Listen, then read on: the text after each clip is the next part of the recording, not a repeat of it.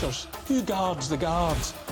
We're trained to fear global warming, the warming of the planet, while that world burns still on account of the fire Tony Blair helped light in the Middle East with UK taxpayer-funded missiles and bombs. Who watches the watchers? Who guards the guards?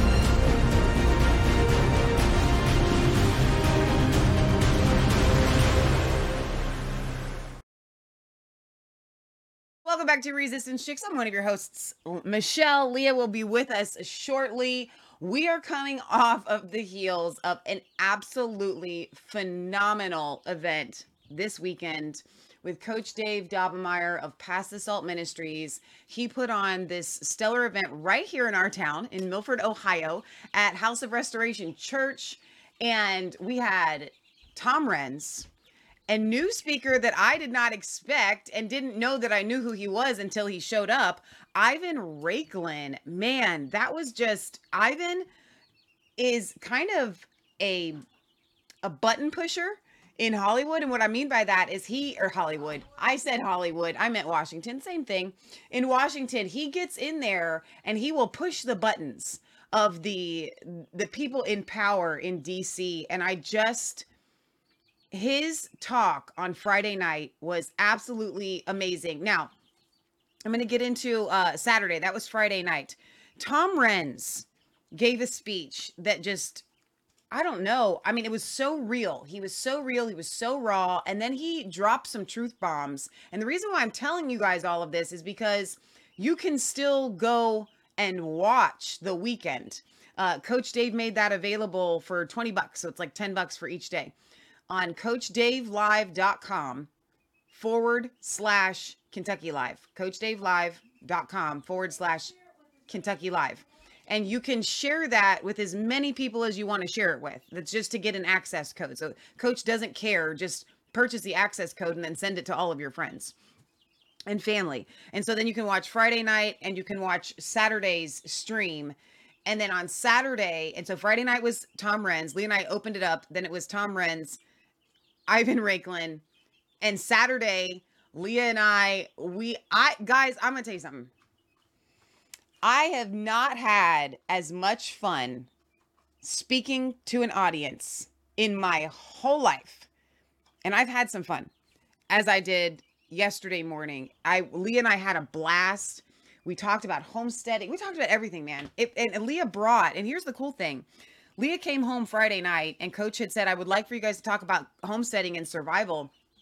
And so it's like midnight and Leah's going through all of this stuff around our house to take kind of like visuals of homesteading. I mean, it was so our fire cider, our dried garlic, a, a, a bucket of wheat grains with a gamma lid, burn patches, uh, lard, elderberry syrup tincture. I mean, you name it. It was just a, the whole amazing table display of things. And we talked about all of this stuff. Uh, Samantha in the chat says you guys were on a roll yesterday. You had me laughing. The fire cider it was. It felt more like a stand-up comedy act than actually delivering um, a message of truth although it was it was it was like a perfect combination i think of uh, you know a spoon spoonful of sugar helps the medicine go down i think. But we just had so much fun and then dr sherri tenpenny came in and man home run from her absolute home run from dr sherri tenpenny and i was like half the time again and this was the same for carrie madej my jaw was just like i'm like I was learning so much from her. And then when Dr. Carrie got up and Pastor Casper McLeod was there and he he brought his guitar, he's like, Do you want me to play? And we were like, Yeah, let's put you in right before Carrie. So um Casper McLeod McLeod played for like 15 or 20 minutes.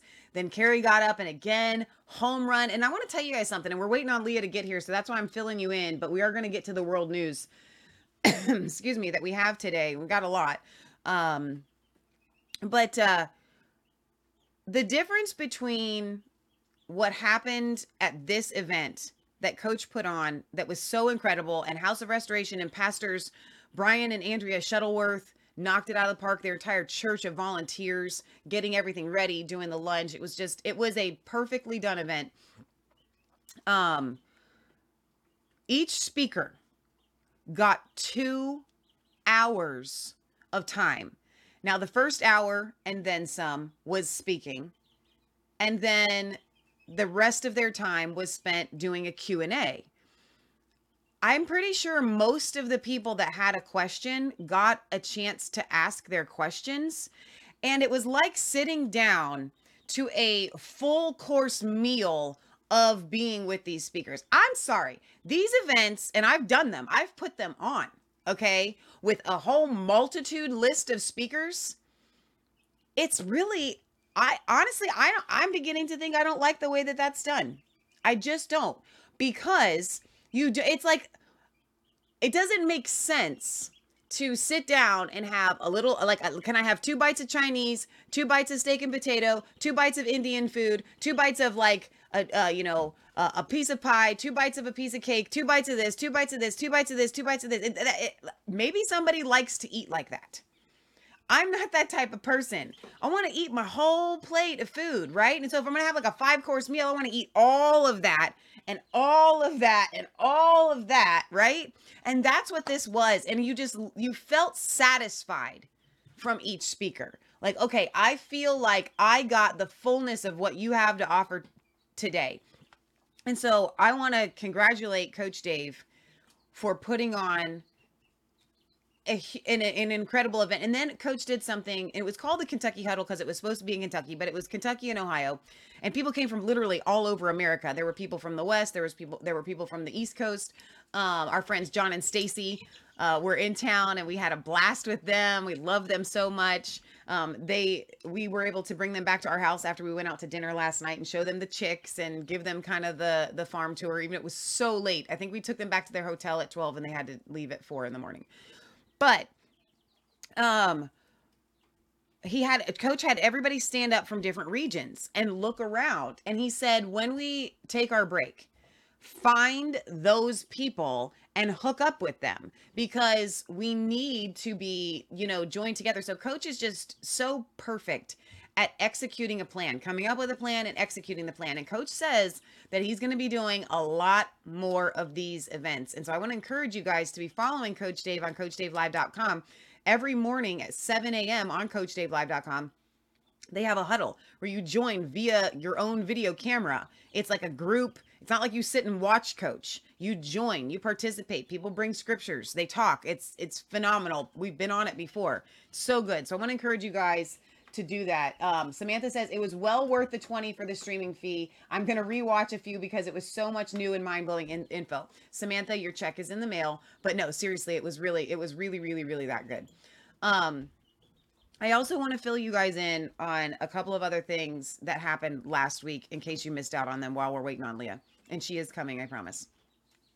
It was she was up. She's literally, I think she got like maybe three hours of sleep and got the whole show prepared. She laid down for about 20 minutes and now here she is. Stop uh, it. I laid down for 20 minutes and I didn't get back up. so anyway, um we had on for Revelation Red Pill this week a man that absolutely blew my mind, David Sorensen. We had him on for one thing we we barely even got to that because the holy ghost just fell it was three hours of just again talking about my jaw like I had no idea. His testimony was just so good. If you haven't been enjoying the Revelation Red Pill series, which I don't even know You who don't you are. I yeah, whatever. But if you haven't and you're like, I don't really want to watch that because I don't believe in this, whatever you're teaching, still watch this episode because it was almost three hours of just an incredible testimony. I mean, I kid you not. It was just, the, it was absolutely phenomenal. Now, I forgot, Leah. Um, we are going to actually go over what we had intended to go over on Wednesday, this coming Wednesday, and that is a, Leah already has it all written out, which is going to be Leah and I, and we're just going to take you through boom, boom, boom, boom, boom. So when I said it's the most anticipated episode of Resistance Chicks, and then we got literally this is the way our Serge, our friend Serge explained it. He was like, I was coming for steak and potatoes.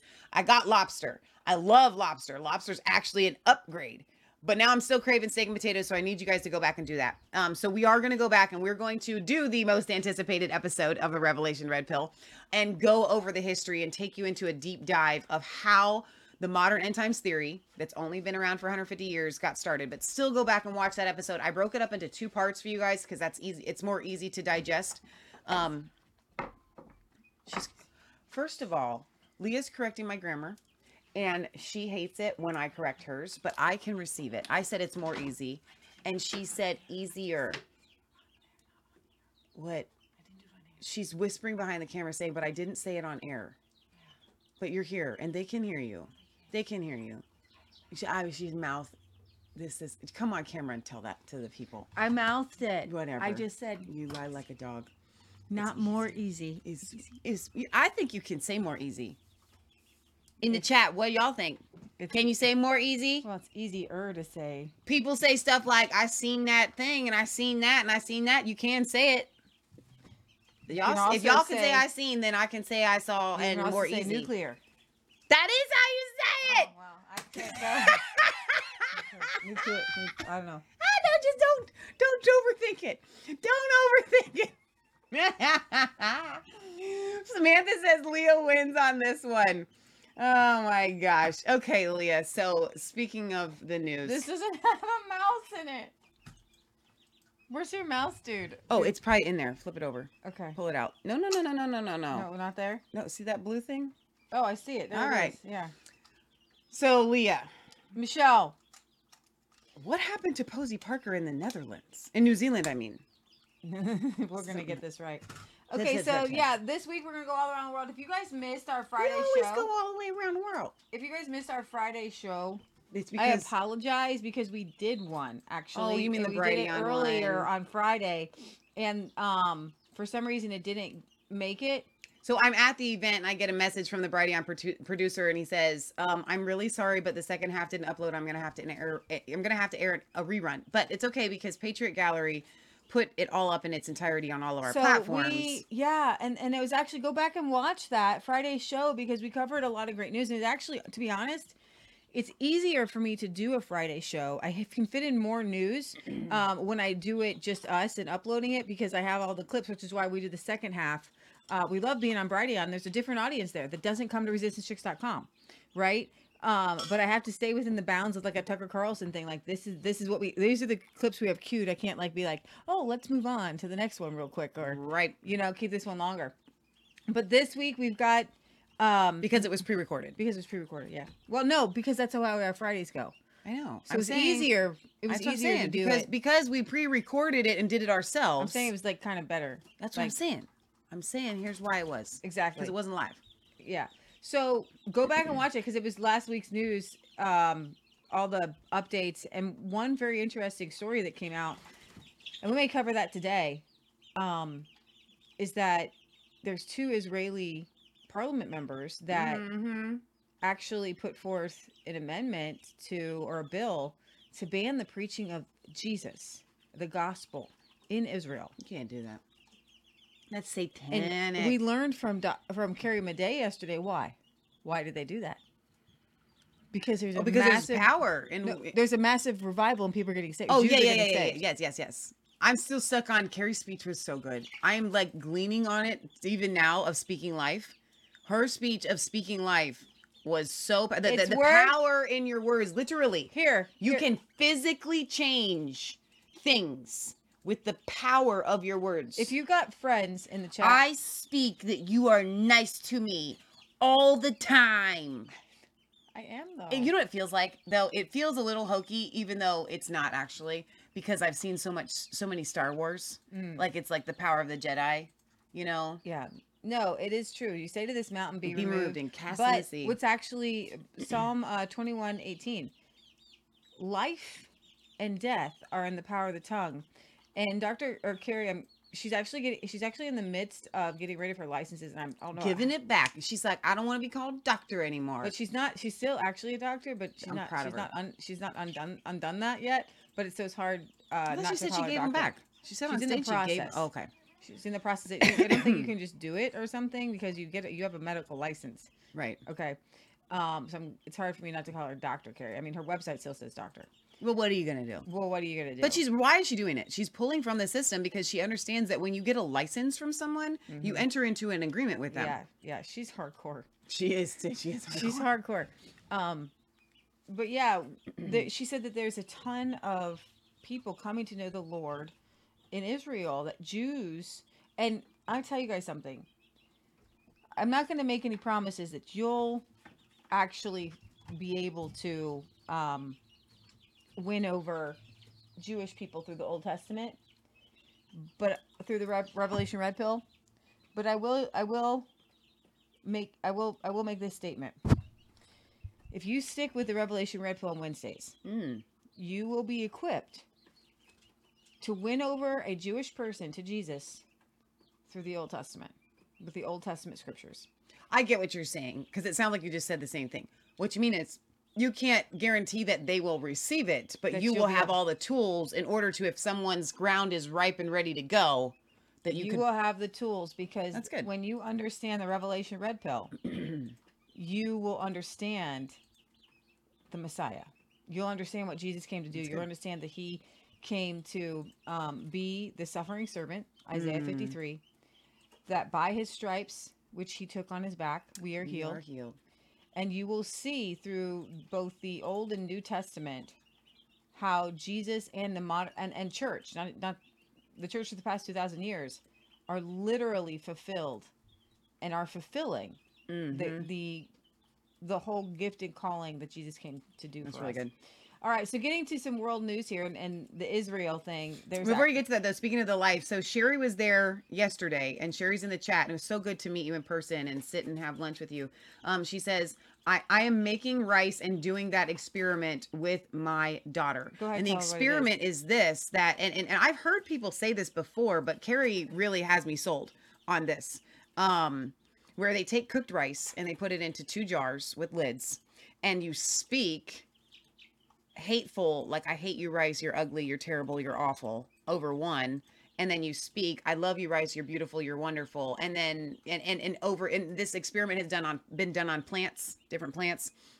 and one, And uh, the one rice completely molds over, it like comes completely black. Mhm. And the other one has just like a tiny little now you leave it out for two weeks. So it's going it should mold. You leave it out for two weeks, it should mold in some way. But the one that you speak life over really doesn't. And the one that you Mhm. speak death over does. And then the same thing with these plants. They will take plants and they will speak death over plants and they will speak life over a plant and then the one that is has death over it will start to wilt and the one that has life will just you know continue to flourish Yeah, and we've seen that um, over over plants who have been, you know, played. There have been heavy metal music played um, to some plants, and classical music uh, played in front of other plants. And yeah. there is life and death are in the power of the tongue. mark in the chat i owe you a reply to your text message. It's just been a crazy weekend but you're on my list.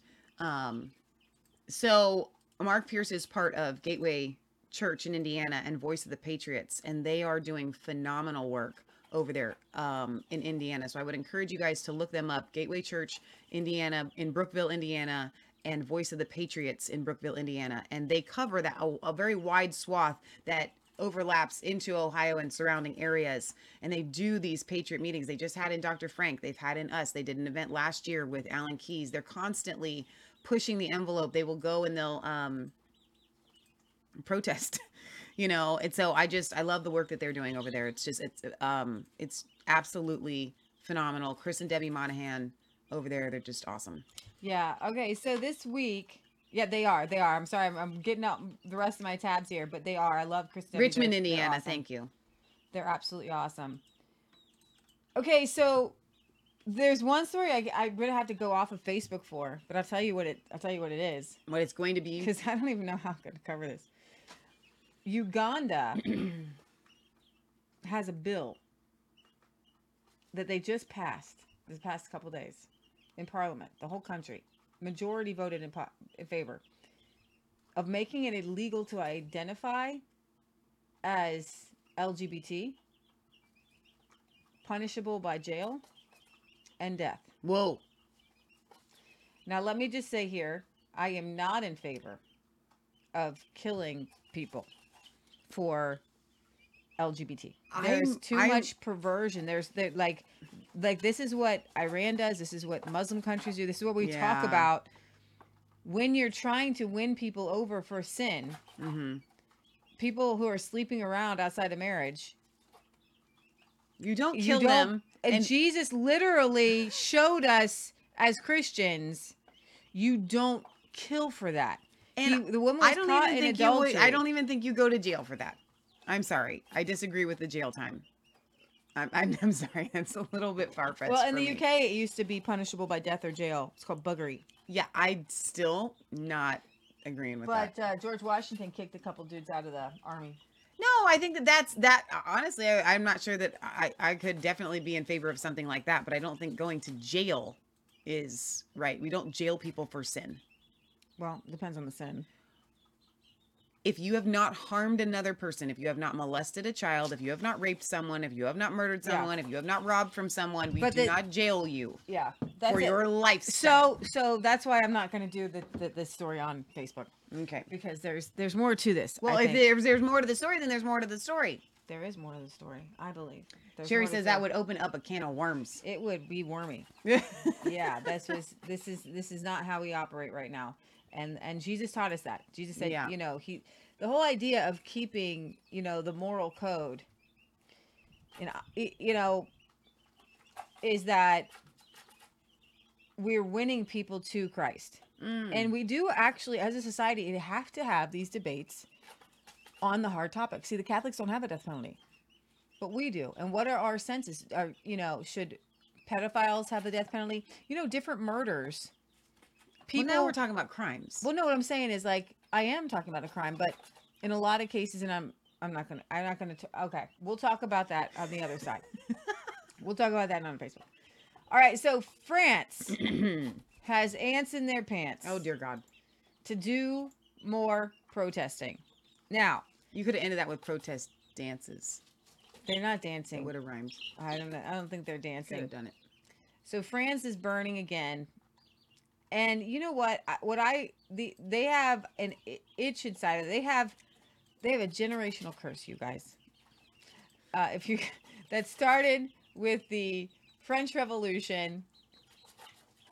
It's estimated it's estimated that uh, 9 million people took to the streets in France yesterday. Now, if 9 million people are taking to the streets, there is absolutely positively no way that they are all taking to the streets for the exact same reasons, especially in France.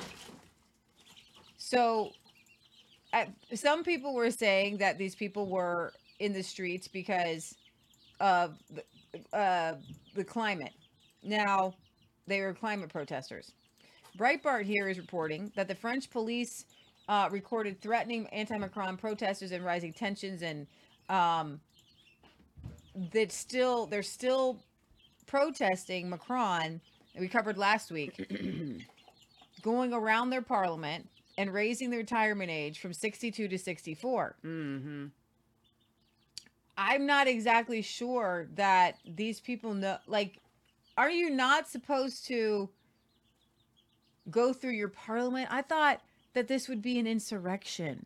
You know, you could they they in the parliament can recall Macron. Yeah. Oh yeah. And remember, I don't know if we told you guys last week that they were going to vote to see if they could, you know, have a vote of no confidence in Macron and and Yeah. We talked about that last week. well, they were they were shy of that. Okay, so dear French people, vote in better people. Okay? You're not going to The problem is you you have Marie Antoinette reverse syndrome, which is she she's known for saying when people were starving and the, they were running, running out of bread, let them eat cake if there's no bread. right. So the French people want their cake. They want to eat it too. They want to make sure all the rich people give them money for the cake.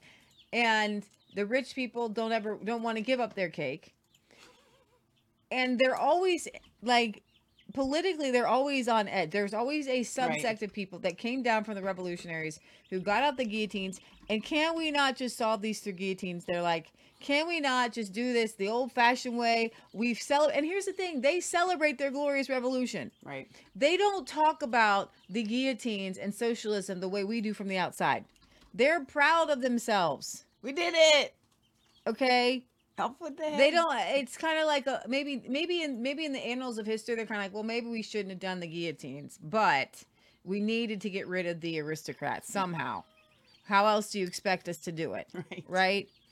So they're taken to the streets this week, and they are firebombing and and and again, do you think Michelle that this is going to move the needle? No.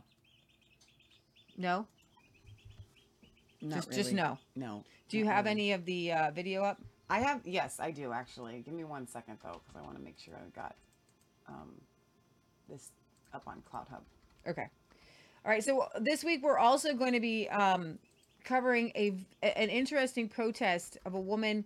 She calls herself Posie Parker, and That's she not her real is name. a British woman who ta- who is very much ag- she's aligned with like uh, J.K. Rowling's on not erasing women, not erasing femininity, not erasing the fact that biological women need their own spaces, that women should be able to go into restrooms, Mhm. play sports, and we shouldn't need to go along with this trans narrative that a man is a woman. Well, she's very outspoken in how she mm-hmm. delivers her information. And so some women's rights, legit women's rights, okay, organizers asked her to come to New Zealand. When she got there, I had no idea that New Zealand was full of so many transgender males, females. Why? There are so many What of is them on this happening tiny over little there? island. That the island is filled with Jacinda. So they voted in the World Economic Forum, WAF, WEF, Davos girl, Jacinda. Right. Okay, she's recently resigned through a bunch of tears. Their government is so far left because their people in New Zealand are so far left. And we actually just talked to somebody I did last night who lived for eight years in Australia and then thought about moving to New Zealand, but it's so expensive there. So these rich elites are the only ones that live in New Zealand. And what I want you to do is just go to my profile right now Okay. and bring up a couple of these. Um, no one protests as well as the French. So wait, wait, wait. They now we're going back from just Jacinda uh, from. Yeah, because I'm asking, I'm waiting for you to bring up the things Okay, on the right, French. Uh, right, so, I was going to the that. Fr- we're back to yeah, the French. are all we ready? We're ready to bring up the We're show. ready to do the French. Okay, we're ready. We're ready to show you Look guys Look at these chickens moving this camera everywhere. Like it just ends up all over the place. They're adorable. just crazy nuts. All right, Share screen. I can't yet. Hang on. Okay. Only because I'm not. I if I don't have that all set up and ready to go, it's gonna go straight to the other screen. So let's do this real quick, and then I will switch it. Okay. Boom, boom, boom. Here we go. Wait, let me do one more thing. It's, I gotta actually switch it. See, I mirrored it. Boom. Okay. So now we're in the right one. Close that. Now we're ready. You got the power. Okay. All right. It's gonna be loud. Is it? I bet. I don't know. Yes. I told you. So here we are. Um, the French are burning something. They're running carts of other things. They look like floats. These are floats. Okay, so we've done a parade of some sort. We brought floats to a protest. They do that Yeah. there, and they're they're bringing floats of things to pile Yeah. up to burn. So the police are getting tired over nine nine days of protests. It's been.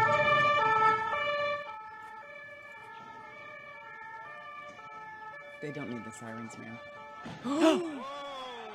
Oops. Oops, they just oops. That was an oops button. That was an oops. Yikes! Is there more? Yeah, there is there is more. Well, wait. Let's see. My glasses aren't on. Where do you see it? I think that's it right there.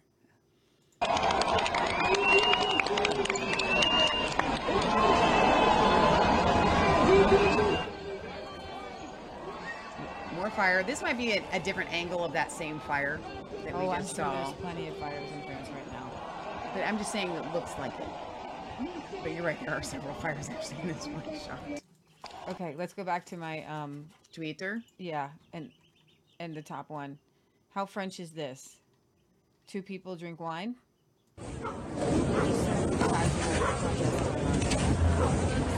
You know what? It's not. It's kind of a cozy fire, right?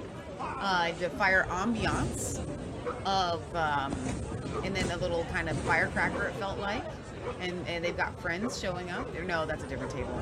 More people coming to sit and watch the fire. It's It's maybe a little bit if it's chilly, it might be nice. it, it might be nice. Yeah, it might be Yeah, nice. Like a patio fire. yeah, it's better than, you know, having those things that are usually overhead. Yeah, It's kind of Those like heat you it's and things. it's far enough away, you know, that you can just kind of get the a little bit um yeah, just kind of so Leah- your average car tipped over, not but it's not an insurrection because you know you would think the world would condemn it. Yes. Not like they're trying to overturn a government or anything. Um, or, you know, just who cleans all this up? I mean, I- you know, I live in Ohio, and in southern Ohio, we have a. lo- uh, It's like it's always under construction, you know, and I think everybody says that. Once you have highways and byways, you're always going to have construction. But it just feels like in France, I mean, the cleanup must be happening daily from a protest. It's like if they protest on a weekend and then they must spend five days cleaning it up, right?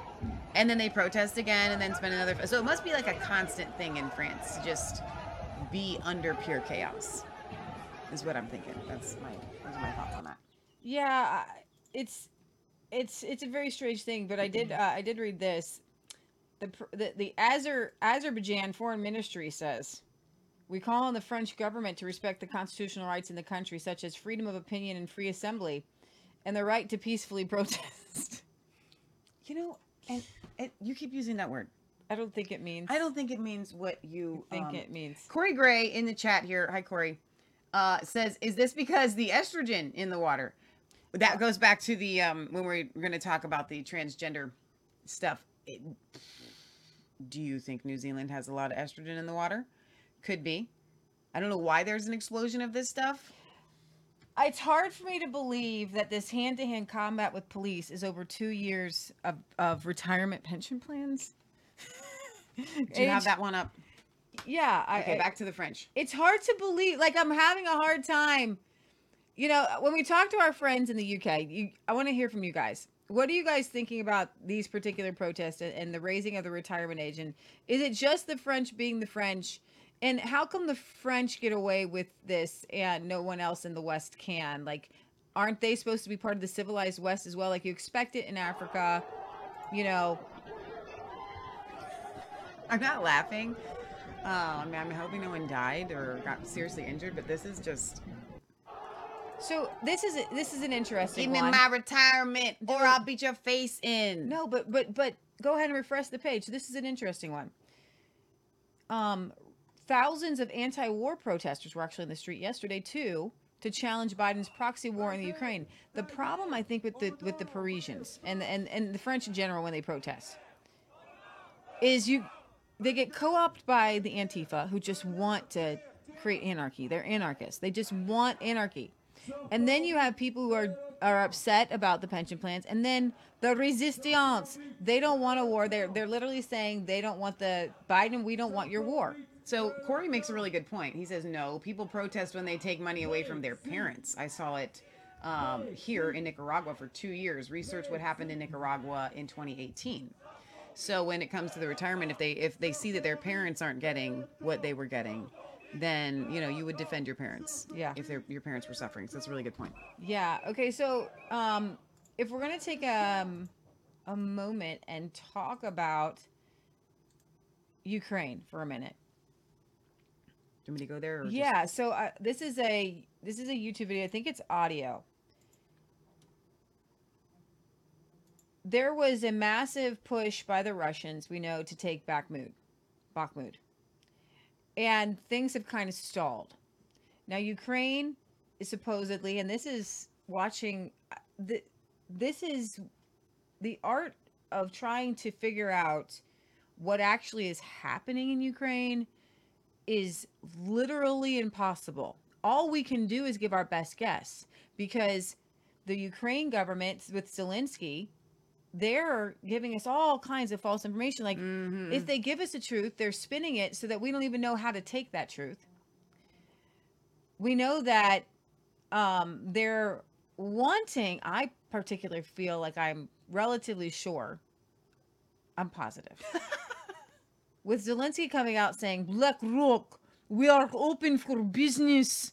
We want you to come and invest in our country. I am making deals. We want all businesses to come and rebuild Ukraine. I think whenever something like you've you've seen certain homes, Mm. some homes are like that is not.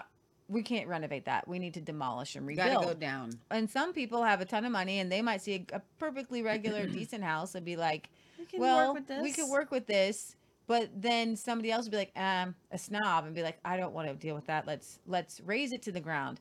So i i believe that they want russia to destroy things to have the excuse of the world to give them money so that they can be a modern city more modern than any city or any well country in in europe I want to explain something. We went to Russia in what 1994, 95, something Yeah. like that. 95 It was incredibly. um It felt dark. felt it very felt dark- dirty. dirty It felt um dilapidated is the word like something in a mo- out of a movie, right? dystopian Now, I want you to imagine something. You've got Ukraine, and Ukraine is the hub for w- Western world money laundering. Okay, and so a lot of people from that that are doing that, big shots that are used to the plush life, have to go there, and Ukraine is like the alleyway of the world. Okay, And it's they have to go there. It's, it's not, not fancy, ritzy. and so these people are like, um, if I'm gonna launder my money and have to go there, this place should be nice. So here's what we're gonna do: war, demolish it, and then fund it, and we will have a really nice place. You watch. And I can guarantee you they are going to rebuild this thing to some sort of like super fancy new technological, like Ukraine will become like a. russia Well, okay, wins. exactly. and donald trump last night uh, at the at a Here, rally I should make us small. I should make us big. Hang on. We're, are we going to get to this? Guy? Yeah we're gonna get no? to this guy yeah right, just well, a second so donald I'll trump at his rally last night said putin went in for peace and now he's gonna get like the whole thing so that's a very interesting take china what has happened with china and, and russia right now is should be disturbing to everybody and i'll tell you why Mm.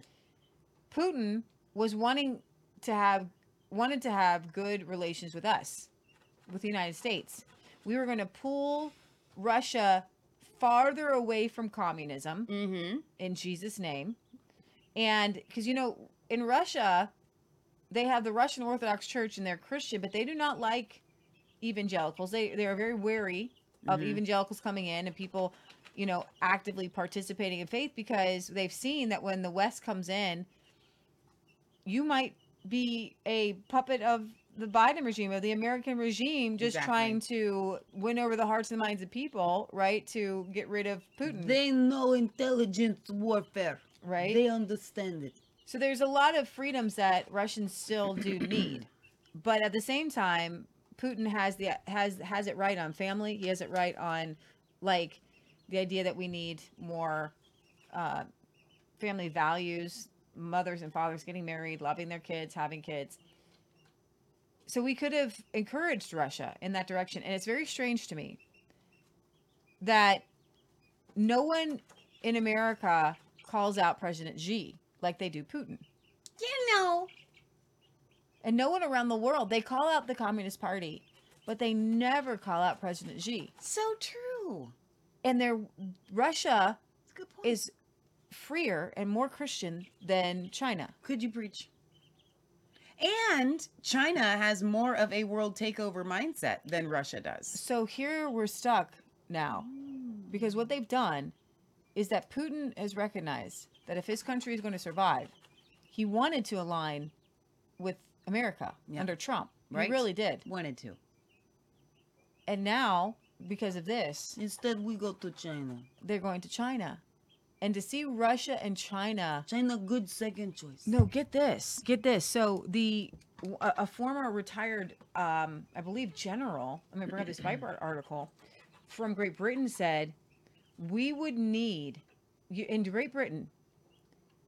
He said we would need. Let me see if I can find this. Um, here we go. I'll pull it up. We would need 10 years warning to fight off a Russian invasion. They're not ready for anything. Oh wow. And in this article, it said during the Cold War, the army at all times in Great Britain was ready to fight within four hours.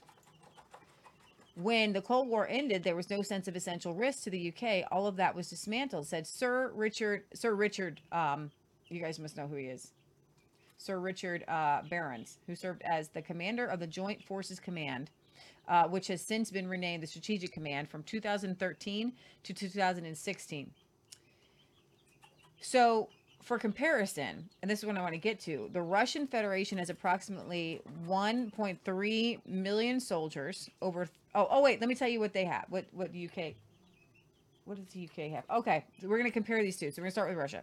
1.3 million soldiers, 30,000 armored vehicles, 20 uh, t- uh 12,500 tanks. Get this. The United Kingdom has 137,000. Wow. They have 10% People of the Military military. Ten percent of the military. Okay, they have just um Five thousand armored. five vehicles. thousand tanks. So they've No, got armored vehicles and two hundred and twenty-seven tanks. okay. So so they've got six. So Russia has six times the amount of armored vehicles, and they have You that's um, dude. Don't even try to do that math. It's a lot. they they only have yeah they, they yeah they have less than ten percent of the amount of tanks. Leah, they have like one percent. They have 0.5 percent. No, they have like two percent actually. One- it's two percent. One percent would be five hundred. It's 0.5 percent. No, is that what it is? Okay, One percent. Yeah. Okay. Um. let's not do so they have on 200. air. They Don't do that. never never works out well. It never does. So They got 12,500 tanks in Russia. They got 227, let's say 250 tanks in the UK. You got to be right on that. mhm. 0.5%. no. Oh, I was reading the numbers right. I was reading. I was doing these two. No, you're right. Okay, sorry. Well, I'm to pull out a calculator. That's all I'm to do right now. We're pulling it out. Mm-hmm. That's what's happening. We're going to do it. We're going to do this the real way. Like a normal human being. with a calculator. Mm-hmm. We shouldn't have to do that. It's 50%. No, not 50%. No, no, that's not how you do. I know Stop. that's, hang on, stop. I know what I'm Okay. doing. Okay, Okay, so here, let, can we? Let's just go to the Doug, Douglas Macgregor. Michelle, go to the Douglas Macgregor interview, please. Please, please, please. Just, I know you got a, something a hair up your butt. a wild hair. Just go to the Douglas Macgregor interview. The, he's going to tell us how. If this is just going to be audio, I'm not going to screen share. Oh, well, it's kind of cool to see his face. Yeah. So Alright. here's the thing. He's saying that there's, we don't. I don't know if we have enough. If America and the world has enough ammo for the appetite of the Ukrainians, Ukrainians. We are muted. Mainstream media that Ukraine is about to launch this ma- this large offensive. Of course, we've been hearing that Russia is going to launch their offensive. So, what what's the truth here? Uh, and then, as you point out in this piece, you said the growing realization that America and European military industrial capacity cannot keep up with Ukrainian demands for ammunition and equipment is an ominous signal to send during a proxy war that Washington insists its Ukrainian surrogate is winning. So, we're saying that Ukraine's winning. And yet you're pointing out the realization that we can't even sustain the ammunition needed for them to fake win this war. Fake win. Yeah, I mean, the Ukrainians have obliged the Russians by pouring tens of thousands of troops in eastern Ukraine into offensives over the last several months, attack after attack after attack. And this started long before uh, the fall in uh, last year. And they've lost tens of thousands of people. The- The most recent figures that I've seen, and they're very, very credible, suggest that there were up to about 250,000 dead Ukrainians. I mean, that's that's a horrific number for a war that's only been going on for about a year. So how do you how do you build new armies? I mean, there there's a there's some evidence that you've had three armies literally fielded in the time that this war has taken place. The first, of course, was this professional force of about 450,000 with about 200,000 reservists. That was largely destroyed in the first six months. Then a second force was raised for mobilization. That force was destroyed in the fall, and then a third mobilization began before Christmas. And right now, it looks as though these brigades that, that entered with, say, 2,000 soldiers or 2,500 soldiers are down to about one or 200 effectives. And the, the numbers of wounded, three or 400,000, consist of people who will never return to duty. So the, question is, what will the Ukrainians do next? And it seems that they've decided they're going to scrape together whatever they can find and once again throw it into the offensive on the assumption that if they do not attack, people will discover that, that they can't win. The Russians, of course, are in no hurry. They, they have fought the Ukrainians with a, a fraction of their force. You've got maybe 80 to 100,000 Russians who are killing uh, successive waves of Ukrainian attacks backed by enormous artillery power, rockets, missiles, drones. I mean, this, this is this is warfare on the scale of World War One. And uh, the Ukrainians, unfortunately, are doing all the wrong things and bleeding themselves to death. So I, I don't think this can continue indefinitely, and I think people in Washington know the truth, even though nobody wants to tell it. Everyone continues to maintain the fiction that Ukraine is doing well and can ultimately win, that the Russians are incompetent, stupid, and can't do anything. It's all nonsense. I mean, just this morning, I, I read the, the final tallies coming in from credible sources that the Russian integrated air defenses have shot down 402 jets, hmm. 256 helicopters, thousands and thousands of unmanned aircraft, or what we call drones.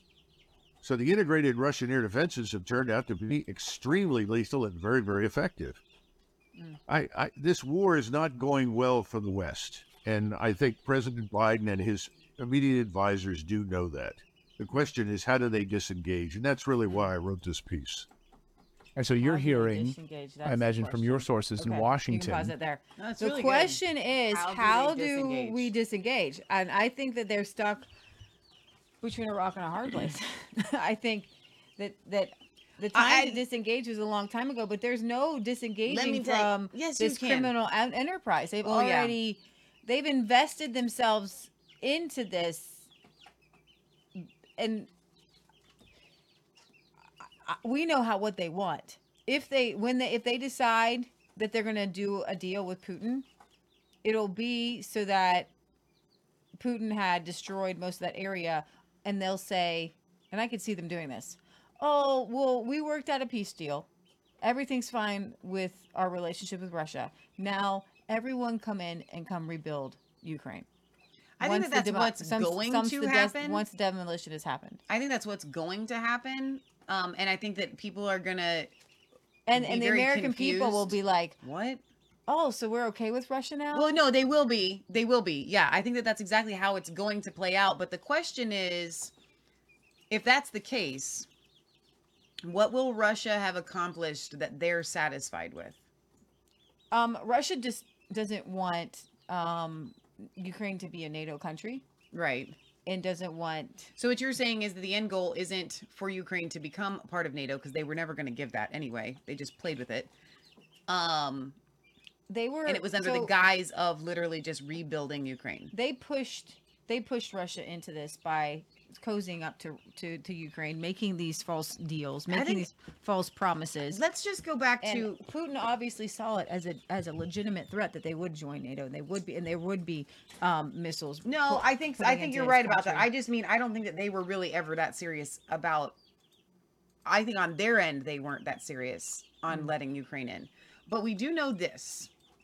Historically speaking, every single war of the 21st century was about, and and I think you can even go back to, even coming into the 20. Are we in the 20? we're still in the front 21st century. Don't mess with my head when I'm tired. Has been about so from the 20th century and the 21st century. Thank you. That's what I was getting at. Both it's always been about money. It's always about money. I don't say that about wars prior to that, right? Starting in the in the in the 1900s and then continuing up until now. So let's just say for the past, you know, 125 years. It's always about money. And so money and power, money and power and control through money. So this war there's there there's really we don't have to have so much of an agenda that seems really complex. Putin had his reasons, but really Putin could have just done what he did and then nobody really would have cared unless we chose to enter in because it was our it was in our interests to do so because of world shifting of monies and powers and money laundering. It's all let's do a big boom mm-hmm. so we can shuffle. The war for all intents and purposes the war is a a, a front for money laundering mm-hmm. That's the basis of what you need to understand So I need to ask you. Well, go ahead and play. no i um, need to tell them how to do math you got 12500 here's how i knew when leah said it was 10% it was wrong because i, I knew she needed 10 to you did say 10% you needed to go one more down on your zero which leaves you at I was going with the wrong numbers. One I was looking at five. what is 1% of 12500 I was saying that it was half a percent. one no it's not, you were saying it was half a percent It doesn't matter. I'm telling it's people- 0.2 percent. I'm telling you how Michelle does math. And the, way that Michelle does math, you have to just run with it because usually my gut instinct is right. Because very quickly I go like this 1% of 12,500 is 125. You multiply that by two That's and you exactly get 250. Boom, you're at 2%. and that's why I I, said, no, I think it's 1%. And then I go, no, it's 2%. And you said it's 5%. And so, boom, you were wrong. I was right. And that's how you do math. You want 3%? Add another 125. You're at 375. You want 4%? Michelle. You got 400. Just keep on going up. I you was want looking at 5%? the you got wrong numbers. I was looking at the wrong That's numbers. how you do percentages. I'm giving them a little math Okay, lesson according look- to Michelle's brain. I was looking at the wrong numbers. I was looking at the 5,000 and the 200. Boom. Okay. Would you please play this uh, Ukraine cracks down on Orthodox Church? So there's a absolutely gorgeous chur- uh, Orthodox like compound. It's a thousand years old, and the Ukrainian authorities have been shutting down anybody that they anybody that they think is connected to Putin is being shut down, and now these monks are being um, pushed out of their monastery. And you know, here you have some Western rights people like, we really need Zelensky to be nicer. Okay, could you just be nicer? Go ahead, play this. written a really interesting piece for the American Conservative piece. this week, in which he discusses the ways that the conflict in the Ukraine is affecting the ability of people who live in Kiev and in other parts of the Ukraine from being able to um, manifest their religious freedom. So we have Tim on the line from the US, and I'm really pleased to be able to, to bring him on board here. He said this week tens of thousands of Kiev res- residents took to the streets earlier this week in protest and in prayer. The reason was an announcement on March 10 by the Zelensky government that the Ukrainian Orthodox Church would have to relinquish control of Kiev Petroresk Lavra, probably said that wrong, a large monastery complex that includes the Holy um, Cathedral and Monastery and the church's headquarters for the Ukraine.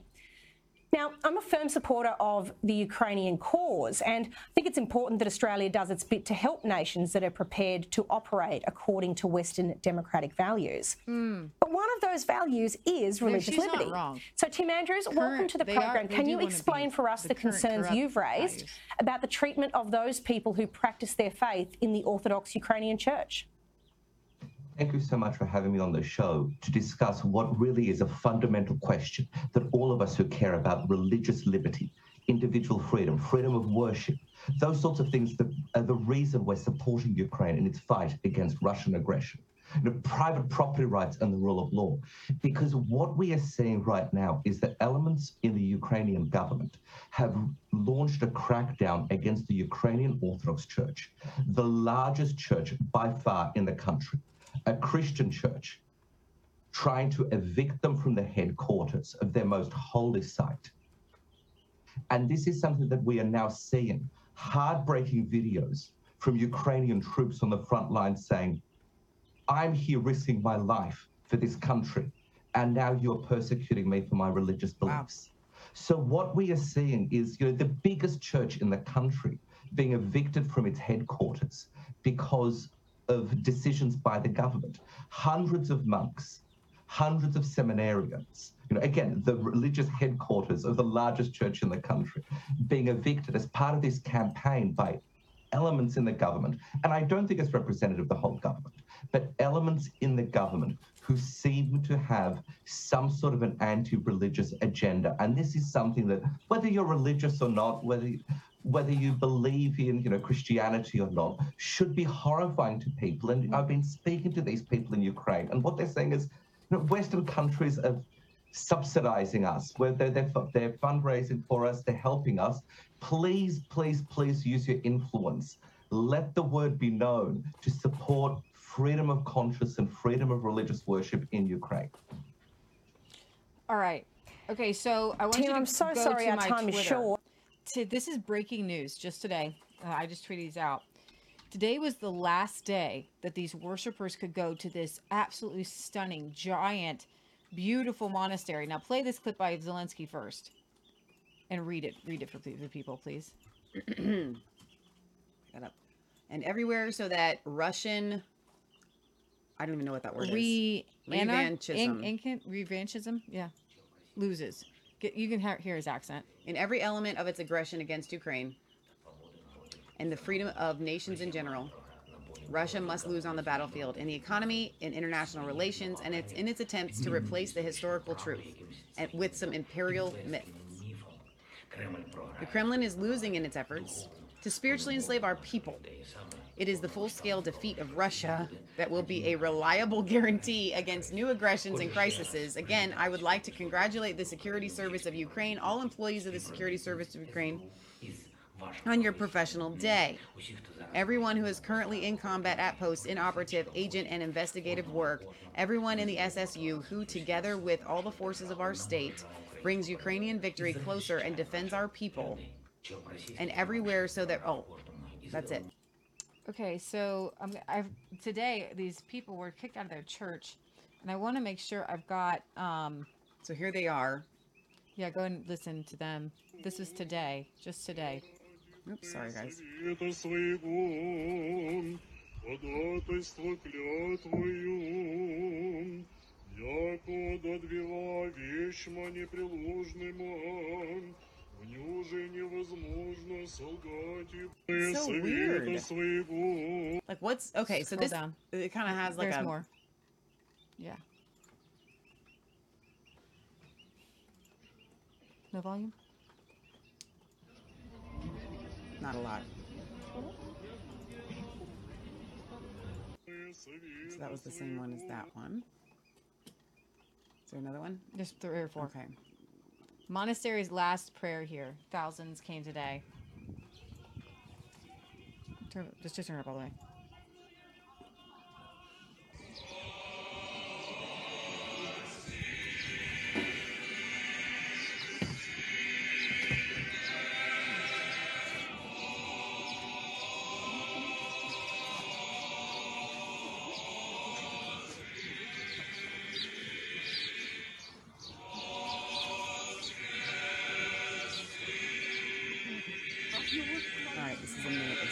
Go ahead. So, uh, Vladimir Zelensky always talks about defending Western values. Meanwhile, Ukrainian Orthodox Christians are prevented from entering the Kiev Pesh- Peshek Lavra. So the woman asks, "Are you violating the Ukrainian law first on the freedom of religion?"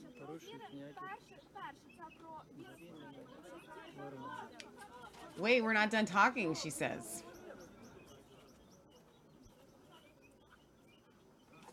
Look how many soldiers. People in military uniform are not letting women with babies, elderly people, and other Orthodox Christians of Ukraine go. Each of us is a citizen of Ukraine and has the right to travel on the territory of Ukraine. Even the officer himself said so, according to the Ukrainian law.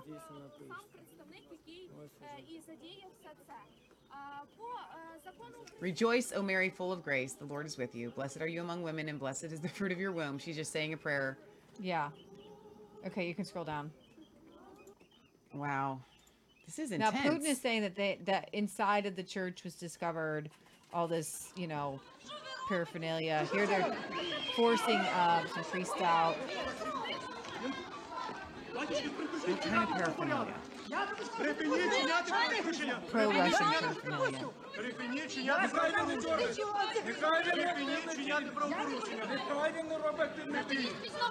So apparently, they don't have freedom of religion in Ukraine. Well, they did. Obviously, they don't right now.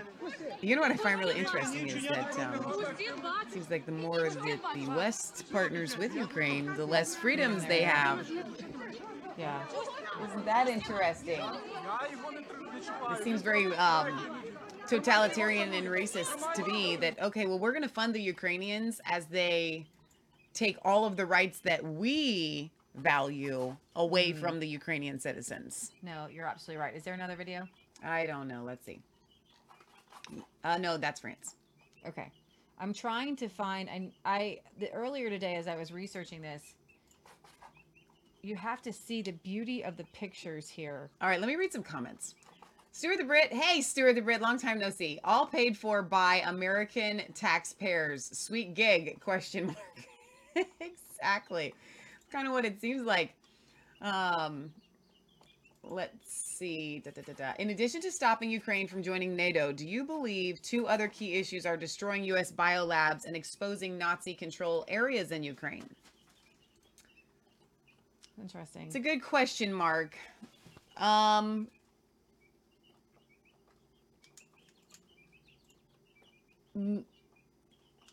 yes, I think that Ru- that is definitely in Russia's interests to shut down the U.S. biolabs in Ukraine. Absolutely. Okay, so let me. I'm gonna um, retweet this Breitbart article because you guys have to see this this compound. Okay, all right. And yes, I do believe back to the, the second part of your question is um, exposing the Nazi-controlled areas. Yes, I also think that that is that's part of it. We're not screen sharing it. Okay, all right. Bring this one up. This is absolutely gorgeous. So the courtyards of the Kiev uh, Pershk Lavra have been busy more than uh, just the usual worshippers Oh, going to and from its churches in the sprawling monastic complex that is Ukraine's most revered Orthodox site. Also busy Friday were people in civilian clothes loading cars with plasma televisions, furniture, and other items from the buildings, helping the resident monks remove belongings of the Ukrainian. I love that there's plasma TVs in know, this right? place. or the UOC before a threatened government eviction March 29th. There were also police officers checking the cars to make sure no one was removing items that belonged to the Kiev uh, uh, Pek- Pekersh Lavra presence, which oversees the complex. The Russian invasion of Ukraine is reverberating here in a struggle for control of the Lavra. Did you scroll down so they can see the picture? I will, yeah. No, just scroll down. Um, just bring up the church. It's awesome. Okay. Known as the known in English as the Monastery of the Caves. The complex contains a church, a monastic, and a museum. Just can you I'm just go, getting get there. Its oldest parts date back to the dawn of Christianity here a millennium ago. Look at this thing. This is absolutely gorgeous. It's so beautiful. The Russian invasion of Ukraine is reverberating here. Um, okay, the dispute is part of a wider religious conflict playing So out. it's not just a church. I mean, look No, at this. monks this is, live here. is This a is a- complex. This is a way of life for a large. This is so they're kicking everybody that was thousands- in there Yes, everyone, everyone gone. And this is a part. Um, What are th- they going to do with it? This is a part of cracking down on the Ukrainian Orthodox Church. Now, this is the Ukrainian Orthodox Church. Russia has its own Orthodox Church, but because the Ukrainians think that the Orthodox Church uh, leadership in Ukraine has, you know, is playing footsie with Vladimir Putin, uh, there's what they're saying is that their leader, Patriarch Kirill, has supported President Vladimir Putin in the invasion of the Ukraine. That they're kicking everybody out. The Ukrainian parliament is considering a draft law to make it impossible to operate in Ukraine religious organizations affiliated with centers of influence in the Russian Federation, uh, which could uh, which could impact the uh, Ukrainian Orthodox Church. The Ukrainian Orthodox Church insists that they are loyal to Ukraine, has denounced the Russian invasion from the start, and has even declared its independence from Moscow. But Ukrainian security agencies have claimed that some in the Ukrainian church have maintained close ties with Moscow. They've raided numerous holy sites of the church and later posted photos of rubles, which is Russian money, Russian passports, and leaflets with me- with messages from the Moscow Patriarch as proof that some church officials have been loyal to Russia. The raid started November 12th. At the November 12th, after a November 12th service at the Lavra, the Pe- Pekersk uh, Lavra complex, complex, where a Ukrainian Orthodox priest was filmed talking about the awakening happening in Russia. The Ukrainian government has said the Lavra, including the UOC seminary and offices, is a hub of Russian world propaganda, an ideology touting Moscow's political and spiritual uh, hegemony over neighboring Slavic lands such as Ukraine. The government also has sanctioned the Lavra's abbot for alleged pro Moscow activities. It already allowed the rival Orthodox Church of Ukraine, or the OCU, to use one of Lavra's churches for a Christmas service. But now it's ordering the Ukrainian Orthodox Church out of its premises immediately. The stakes are high. The complex has been called the Pearl of Ukraine and the Vatican of the Ukrainian Orthodoxy, and you can see why. Wow. No, it It's is absolutely Just stunning. beautiful. Yeah. So pray for those believers. I believe there are some dedicated Christians there. Speaking of dedicated Christians, Calvin Robinson over in the UK is this Afro British reverend who is absolutely, to me, if a British person can be on fire because they're so Muted. reserved and so in control, like they don't usually get overly excited. He is on fire in how he he gives the truth with such he doesn't do an Alex Jones. When he delivers the truth, it is the truth, it is the truth. So I'm going to play a couple clips from him this week because he has been standing up for Christianity in the UK and as a result for Christians around the world like nobody I have ever seen in our days doing resistance chicks out of the UK. I am so proud of him. This is what I've been looking for. Um, so let's go ahead and run this one here. He um, he we dis- he discussed um, whether it was appropriate for the um, for- Iftars. for, for, iftars to be held in cath- cathedrals and the g- decline of Christianity. My view is the Archbishop of Canterbury should really focus on his own faith. So he, so the Archbishop of, Ca- of Canterbury, which is kind of their head guy of their uh, Anglican Church, has come out and said, you know, Christians, you know, Ramadan is really part of Christianity. So prayers for them. Uh, finally, the Archbishop of Canterbury, Justin Welby, has addressed the Muslim community at the start of Ramadan. Let's take a look.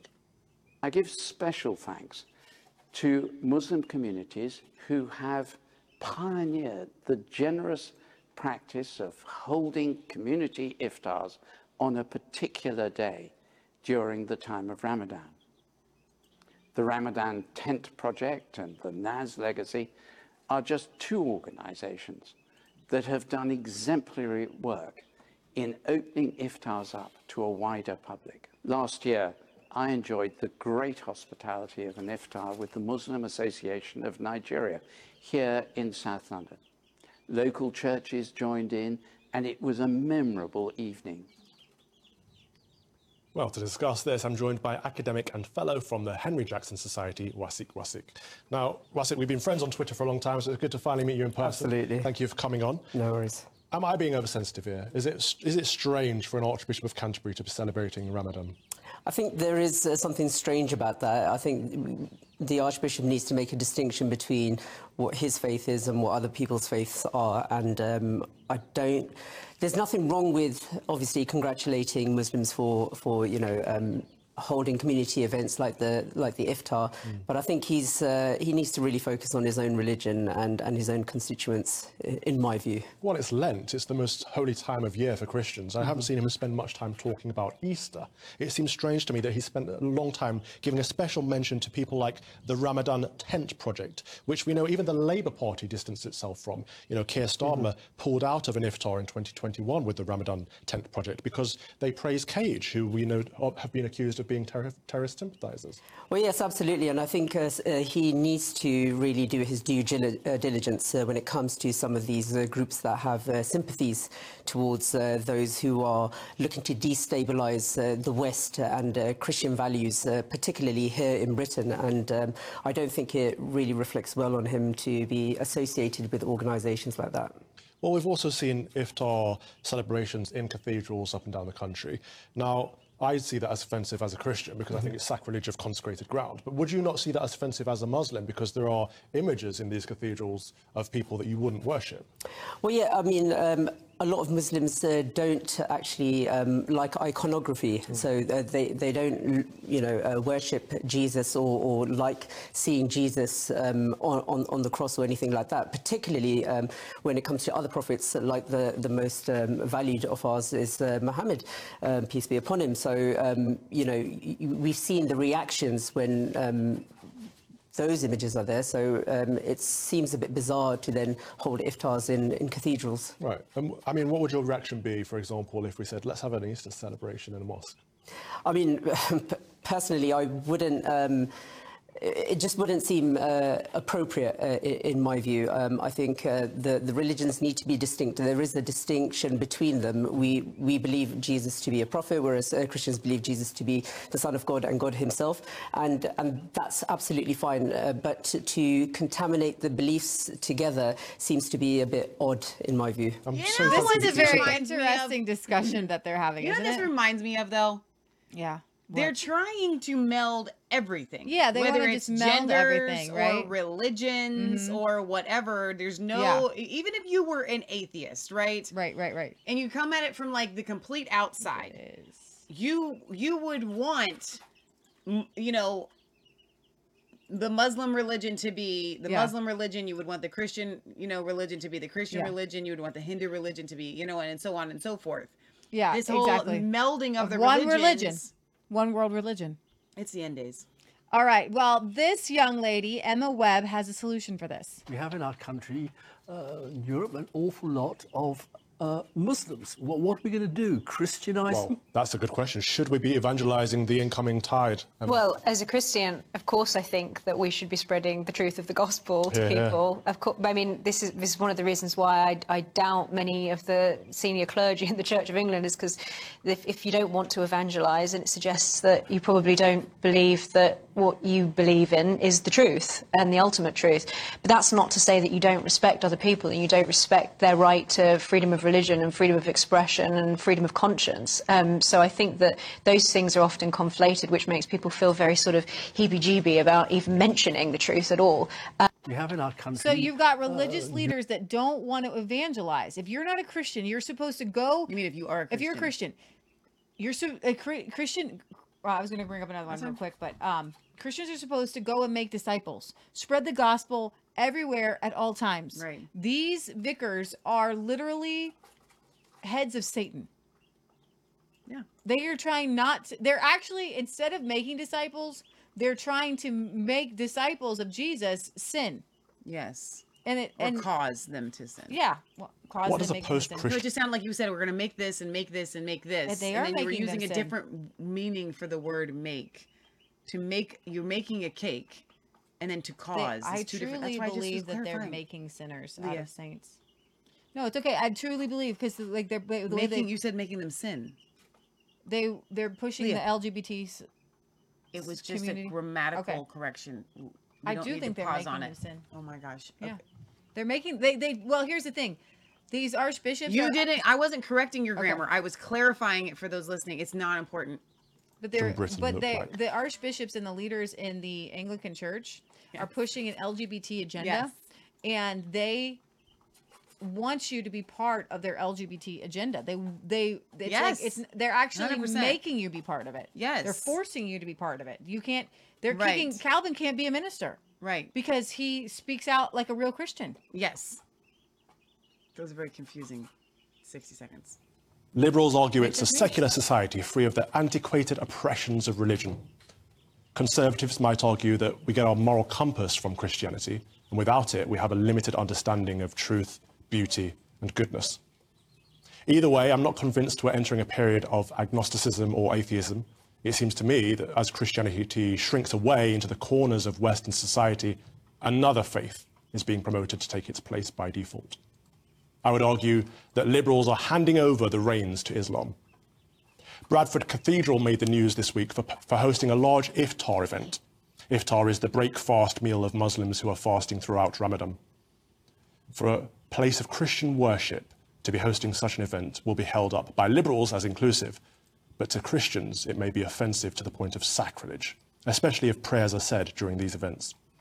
How Christian leaders can support the misuse of consecrated ground is beyond me. Some seem to have lost all sense of the sacred and instead focus on temporal matters, worshipping the God of diversity, inclusion, and equality over our Lord and Saviour Jesus Christ. This is not the first time something like this has happened, though. It's been going on for a number of years now. St. Chad's Roman Cathedral, Roman Catholic Cathedral in Birmingham was the first to do something like this outside of London when they hosted Iftar in 2018. The following year, the Bishop of London hosted an interfaith Ramadan in St. Paul's Cathedral, our mother church, alongside the Mayor of London, Sadiq Khan. In my opinion, there is nothing interfaith about it.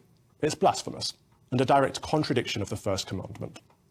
Will mosques be hosting Easter celebrations in return? I highly doubt it. Mayor Sadiq Khan seems to embrace these opportunities, though. This week he switched on London's first ever Ramadan lights in Piccadilly Circus. As a Christian country, we've always had Christmas lights, and I have nothing against being welcoming to people of other faiths than none. But for our capital city to be explicitly celebrating a foreign religion is like waving a white flag.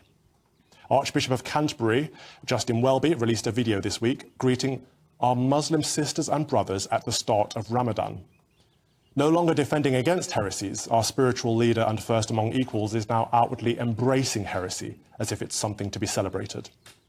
What makes matters worse is we're currently in the most sacred time of year for Christians. Lent and Passiontide are the reflective periods in the lead up to our holiest of holy days, Easter, when we remember the death, passion, and resurrection of Jesus Christ, who died on the cross for our sins to offer us salvation. I do hope we'll see some Easter celebrations in our multicultural capital city in the coming weeks too. At the very least, we'll have some here on GB News. We have filmed a solemn Easter special, which will, which will air on Easter Day. You know, I have some thoughts. Um, It, it seems a little controversial to have Easter celebrations in a Christian country. what I what I'm hearing in in my mind of of the left on this, it makes so much sense because you're in a in a in a Western Christian culture, and so in their they would make the argument that Muslims are the minority, gaining ground. Um, and so you should be inclusive to the minority that's entered your country. Here's the problem with that. Muslims are not an oppressed people by and large. In Muslim nations, they are not oppressed at all. And in fact, they do what you claim Western nations do to Muslims, which we don't. Okay? They will murder homosexuals in Muslim nations. And I dare say that in a Muslim nation like maybe Iran, if they were to hold an Easter service in a mosque, someone gonna die. All Hades would break loose. Someone is getting the head rolling. Heads will literally roll. And I mean literally, okay? Because if it's attached to your body, it doesn't roll. You know what I'm saying? So, where is the reciprocity of this? Where is the call for, listen, we're going to host your iftar day in our churches as long as you host Easter celebrations in places where Christians are minorities. In you know what I'm saying? Yeah, yeah. I do know though that a lot of Muslims celebrate Christmas, but I don't know that they they do they don't celebrate Christmas in the mosques. I don't. Right. Not in the mosque. And I don't think they celebrate the Christ part of Christmas. I oh, think they just well, get a no. tree and have some presents. No. All right. stuff. I got another video here for you. Talking about the West. Um, Mark uh, Sidwell is joining Calvin Robinson here. Talking, on, he has a six-part documentary series called "The West," which celebrates the history, achievement, and the genius of Western civilization. There. Civilization. Yeah, to the left, to the right, just to the left, to the left, to the right, to the right. Now slide. No, we don't know these songs. I've only ever heard them from other people. Why would we have ever heard these songs? We don't Uh, even go to weddings. When was last Here time we we went go. to a wedding? It's been a while. Who wants to get married? Me. Doesn't I raised my hand for the podcasters. All right, here we go. So the chickens are almost getting too big to stay in the brooder. I know. You guys only get the chick cam for like one or two more shows, man. Now, you really hear the use of the phrase the West associated with much positivity these days, and yet, isn't there much cause for its historical celebration? A new documentary entitled The West premieres tomorrow evening on YouTube in a bid to convey the core story of the civilization that shaped the modern world. It's the proud work of the New Culture Forum, and senior and presenter Mark Sidwell joins me to explain more. Mark, it's not tomorrow night, it's tomorrow morning, isn't it? It's tomorrow morning. yes. 9.30, but 9.30 crucially in the morning. But of course, it's, it's on YouTube, so you'll be able to watch it at whichever time you like. 9.30 in the evening would also work. including our international just so viewers as well. But Mark, why is the West under threat? The West has been under threat, I think, particularly since the end of the Cold War. You know, the idea of the West during the Cold War, you saw Thatcher, you saw President Reagan, both using the West to rally us together to fight the fight we needed to do against communism. But at the end of the Cold War, we suddenly forgot about it. We, we became worried that it wasn't very inclusive, that it was uh, something that perhaps we should, we should move away from. And as a result, we lost touch with the achievements of the West and really started to only remember, you know, the imperfections and the crimes. And so what I wanted to do with this series is to is to restore a, a truer and fuller version of that narrative and really bring it, you know, to a new audience with new technology. Because it's something that I think people are, who are growing up, you know, post the 80s when I, when I was growing up, just haven't had access to. I like what you're doing, and I can't wait to see it. And you know, Nigel Biggar has done something similar, presenting a more holistic approach to the empire in his book. But my question is: Is it too late? Is the West already falling? Is is it crumbling apart around us, and too late to stop it? It's never too late with the West. You know, that's one thing I've Oh, I like found that. and discovered even more than I thought in, in researching this. It reminds me of, of how many traumas the West has been through and the incredible dynamism it has within itself, the, the restlessness, the, the reinventing that it constantly is doing, which of course can look like trouble all the time. You know, the West never looks sort of secure, but at the same time, it's always ready to come round the corner again. You know, this year we're going to see uh, Notre Dame in Paris getting its spire back. It's going to be reopening next year. There's always uh, things coming through. I like the positivity. Uh, you mentioned that originally we were fighting communism. We seem to have won that battle, well, so to speak. I mean, Marxism has reared its head again, but in a different form. What is the enemy of the West now? Is it wokeism? Is it Islam? Where, where is the battle lines being drawn? I would say it's external, and in particular, uh, I would say the forces of, of China and Russia, which really show us an alternative to the West. I think in the face of those sorts of forces, you can't say, oh, well, it's just everything is modernity and getting wealthy. You know, you can get wealthy like China's got wealthy, and that's nothing like the West. But against those external forces, it's the internal trouble we're facing with, with the wokeness, the, the attacks, which really do come down to attacks on the West. They really begin with, say, the late 80s when Stanford gets rid of its requirement to study Western civilization, its most popular course, hmm. because it's decided that this is, this is now racist, this is now colonialist, that we can't talk about it. When you stop talking about those things, that's when you end up banning free speech and all the sort of lockdowns that, that we're having is because people have lost touch with the principles. So we need to return to the source, as it were. Oh, and what's the source, Michelle? Of the West. Jesus. There you go. You got it. Bing, bing, bing. I was like sweating for a second. I know. I Really felt. I felt the water come. I thought that you were like it was like going to be a Pastor Ernie question, Christianity. Like a it was really simple. Well, what? Here's the thing. complex I try to only do easy ones. That's the easiest What one. does that say about me? Jesus is What does that say about me? What you just told Sunday everybody? school, the I answer's try to always Jesus. do the easy answers for you, Michelle. Yeah, the it's okay. It's See what she just Jesus. The answer is always Jesus. Jesus, Christianity spread where life and love and uh, loving your neighbor, doing good to those who despitefully use you and persecute you. Work hard. Don't take things from other people. Don't oppress other people. Good idea. That those are the principles I love of the those West. principles. Okay. And we could go into that another time. We do that in on our Christian Heritage series. You guys, we cover all the all your great people in Europe. What did I send We cover you guys. I We the cover Pizza and you. Show. That's, so we're not doing that. We didn't do a Christian We Heritage love you today, so this week. much. Great Britain, U- UK. We cover your heroes. You guys got to watch our show. Okay, so before we get to, we're going to get to Neil Ol- Oliver, and he's going to talk about net zero and um, the 2050 targets. But before we get there, I have a farmer here who explains perfectly what it's like to live in a 15 minute city. What is a 15 minute city? So come on in, let me show you what a 15 minute community looks like. Well, I'm excited to see this, Randy, because you always break things down into nice practical ways, right? Here we go.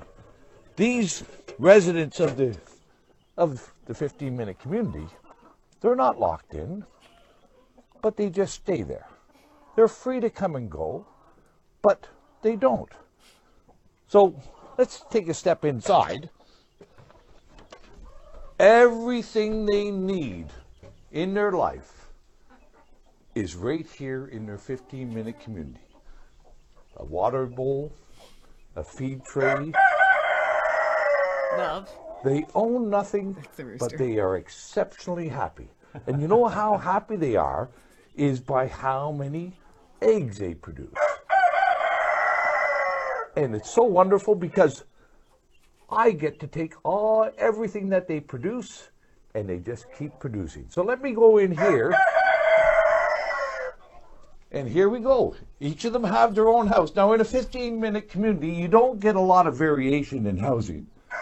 They're all pretty much the same. But we can take a look and collect their production. There's a few. This is great. There's a few more. And there we go. And they're none the wiser. And and they're happy. Yeah. I, I get to take what uh, they produce.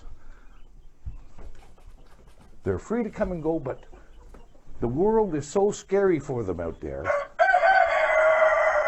They will never leave. I don't have to put a fence around them. And here we are. Oh, It's an ideal world. I don't see anything wrong with it. Everything is provided for them. They're cared for. They're happy. They're together. Yeah. It's all convenient. What? So, anybody who wants to understand what a 15 minute community is, here you go. And there's only one boss.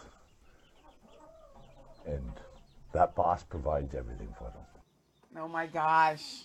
That was really good. So that is the way that the World Economic Forum is actually presenting that to they us. might actually steal that video. That is exactly right. You to, can sh- to for propaganda to get people convinced that a 15 minute city works really well because we are we are, we now know that we're nothing more than animals. Yeah. So why not And- be and treated like one? He's not wrong. So our chickens, if we didn't fence them in, would not. Pro- um, actually, I did have a chicken cross the road once and end up in my neighbor's yard. I don't know why she did that, but we got her back. like eight years. You got That- a rogue divergent. mop head. She did. She crossed the road. Remember? I a had you weren't ago. there. I had to go get her at the neighbor's yard with two neighbors, but I diverged. She's absolutely right. Chicken have like this a homing device. They go to where bed they every only night. they they go back to they, but they only stay within a certain. Yeah. And actually, I think our chickens. You drive out in the country, people leave their chickens just to roam free. I think our chickens go a little bit farther because they know where the fence is. Yeah. But if they didn't, I think they'd stay closer to their home. Yeah. They're beautiful. They know the fence protects them. Yeah. All right. So let's play this Neil Oliver clip on um, the United Nations report, which calls for net zero by 2050. Oh. And part of that is going to be 15 minute cities where you own nothing and you're incredibly happy, like a chicken. and they take all of your produce. Well, you don't need it anyway, though. You don't need the egg. No, you don't. They, they, the, chicken doesn't. Neil Oliver is tonight's outsider. Uh, so move over COVID. The elites are back with another terror campaign to scare you witless. Oh, this time it's the end of civilization. A new climate change report from the UN today warns time is running out for humanity to avoid a dangerous global warming catastrophe. The update from the Intergovernmental Panel on Climate Change says we're a, quote, ticking time bomb skating on thin ice unless we stop burning fossil fuels. The UN is now calling on countries like the UK to, quote, fast forward the deranged march to net zero by 10 years to 2040. We're regardless of how cold or skint it leaves us. Now, for the record, the UK has already cut its greenhouse gases by more than 40% over recent decades, and we're responsible for less than 1% of global emissions. So, uh, Neil Oliver, when people like Greta Thunberg, right, make similar doomsday claims, uh, like this now deleted tweet from 2018, where she said, a top climate scientist is warning climate change will wipe, wipe out all of humanity unless we stop using fossil fuels over the next five years. Uh, Neil, given we're still here, still hearing the same rubbish from the UN, how are we expected to take any of this seriously? Well, we mustn't take any of it seriously, Dan. I think most importantly of all, we should notice where we're being nudged, and more than anything else, perhaps, we should notice the wider context. You know, look at what you've already been talking about tonight. Uh, the whole the whole Partygate thing. You know, uh, whether, whether or not they had uh, cake or not was not the point. The point was that they weren't scared when they, they all colluded, Labour and Tory, to scare their constituents into obedience. That was the whole point. You've already talked about how the SNP is imploding. That's a significant political story. Uh, people are increasingly suspicious, it wasn't on your show tonight, but th- th- about the real motivations for the war in Ukraine that's immiserating millions of people in that country. It's all going on. You know, th- there's a great deal going on that people are rightly watching. And what happens? The IPCC gets pushed on stage yet again by the UN. They come clattering on stage to distract everybody from the real world issues. You know, this this millenarian concept of the end of the world has been used to frighten people for hundreds, if not thousands of years. You've got to pay attention not to what's being said, but to when it's being said. That is the important that is the important point. People are noticing all sorts. You know, the, the banks are getting shaky all over the world. You- People are worrying, worried about leaving their savings in the bank. People have cost of lockdown crisis to deal with. There's all sorts of stuff going on, and a floundering uh, establishment out there thinks, right, how do we get people looking the other way while we seek to, uh, you know, seek to deal or not deal with whatever it is we've got going on? Oh yes, we'll tell them it's the end of the world. You know, the the, the virus, uh, COVID, was invisible. What else can we threaten them with that they can't see or do anything about? I know. We'll bring back on climate change and tell them it's the end Oh, of the world. totally. You're so right, Neil. Uh, but but why do you think the media just laps this up? I mean, tonight, for research purposes, before I tuned into Jubes Co, I had a look at how the BBC News at six, the ITV News at six thirty uh, was covering this story. I mean, they might as well be the propaganda arm of the United Nations. It feels like they actually get off on trying to scare British people now. They're addicted to it, Neil. What's that about? journalism, uh, media, uh, it has an existential crisis going on. Uh, you and I have both been in the business of journalism for decades. It's not what it was. No, the motivations behind journalism are not what they once were. You know that that appetite for digging down, f- you know, finding the truth, getting up in people's faces, asking difficult questions. I thank God for people like Neil Oliver because he does get down and he asks people the difficult questions. Um, and I do have this week. Oh my gosh, this one is funny. This is He commercial break. tweeted this out. Who did? This, Who's he? Neil Oliver. Okay. Okay, before I get, I'm going to get to Neil Oliver's mo- uh, monologue in a second. Okay. But this is, this is, this is an ode to Dr. Fauci. Are you ready? No. Who are the heroes who are there in American life today? I think of Dr. Fauci. Probably never heard of him. Dr. Anthony S. Fauci. Who's president? Fauci. This is my seventh administration. I have never been muzzled, ever, and I've been doing this since the administration of Ronald Reagan. The Biden administration is calling me to do everything. People go to medical school now. It's called the Fauci effect. Consistency for integrity, for truth. As I walked into the to the lobby, people started going like this. Your Eminence. Receiving awards like this are wonderful. I am honored to receive the 2020 Bernard J. Tyson Lifetime Achievement award. Prize for ACL ACL Society for for Transplantation Many and. Cellular Therapy. Again, honoring you, sir, with a service to America medal. Okay, so we're gonna get kicked off Facebook for playing um, music. You're so vain. You probably think this song is about you, uh, and I just love that. Like Dr. Fauci literally is some sort of ego. It's like the, it's always the small guys. He's an egomaniac, He's absolutely a a crazy garden gnome. crazy e- e- egomaniac. All right, so this was an interesting monologue from Neil Oliver. I don't know if you want to make him big this time. I can. Okay. So he's talking about who watches those who watch us. Right. Who is making sure those who guard us are doing the right thing? Do we trust them?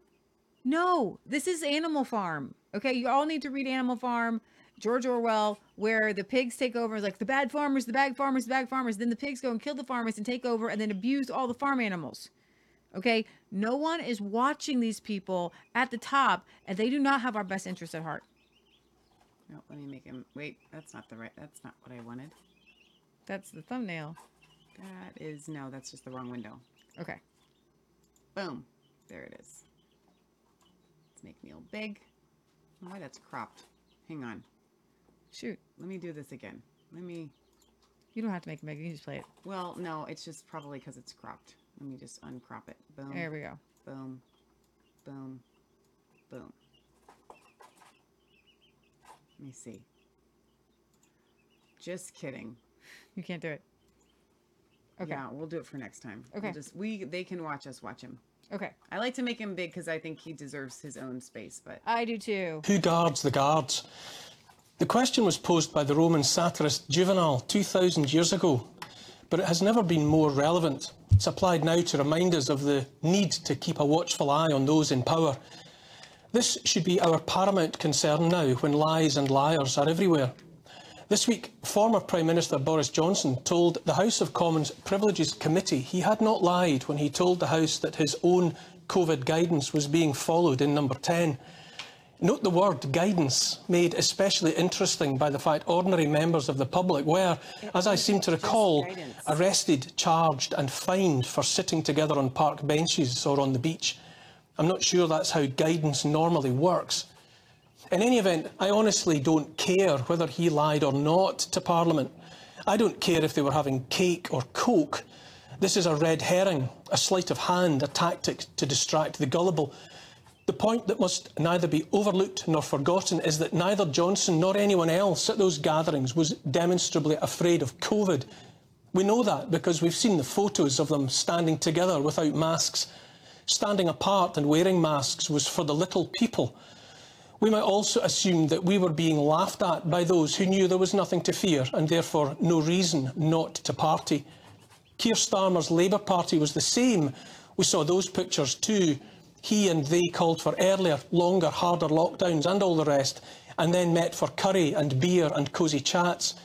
Fear was for the little people, and so left and right, blue and red, and all positions and team colours in between laughed up their sleeves as the nudge units and the paid propagandists told us anyone breaching the regulations, sorry, I mean guidance, was a granny-killing COVIDiot and pandemic denier. Look me in the eye and tell me it wasn't so. So who guards the guards? Who watches the watchers? Let's notice, among much else, that this is the Commons sitting in judgment on the Commons, which is to say politicians sitting in judgment on politicians. This is the guards judging the guards. This is the same Commons whose inhabitants worked together in unquestioning lockstep to impose policies that ruined lives, wrecked livelihoods and upended the economy. This is the same Commons that, far from accepting responsibility for the carnage, is actively seeking to have us look the other way while they get about the business of doing nothing more than playing politics, all they're fit for, fiddling while Rome burns. This is the same Commons that empties when one of their own stands to speak up on behalf of people killed or harmed by medical products pushed as vaccines. And trust me, I'll get back to that safe and effective nonsense they pushed in a moment. We never quite got to mandated jabs for all, but people all over the world were sacked for opting to live by the ideal of my body, my choice, the notion enshrined in the Nuremberg Code that states that a person should at all times have legal capacity to give consent, should be so situated as to be able to exercise free power of choice without the intervention of any element of force, fraud, deceit, duress, overreaching or other form of constraint or coercion. We didn't quite get to mandates for the jabs for the general population, but I say it was a damned close run thing. I say they were itching to mandate the vaccines. I say mandates weren't pushed across the line in the end because enough of us made plain it would mean civil disobedience, if not full-on civil war. I maintain that while they've gone quiet about lockdowns and face masks, it can only be a matter of time before that playbook is brought out for the next crisis they can cook up. I want to pause that really quickly. More and more. Because I don't know if he's going to say this, but I do believe they're going to try it again in some sort of manner, but it won't work. I think it's going to fall flat. No one is going, not no one, enough of us will not comply that it'll just be like, okay, no one's actually doing this, so who cares? Are queuing up to distance themselves from the harms done during the last three years, while still priapic on account of all that unbridled power over the everyday lives of the tax-paying public. Who watches the watchers? Who guards the guards? There are calls for a war crimes trial for Putin. What about a war crimes trial for Tony Blair while we're at it?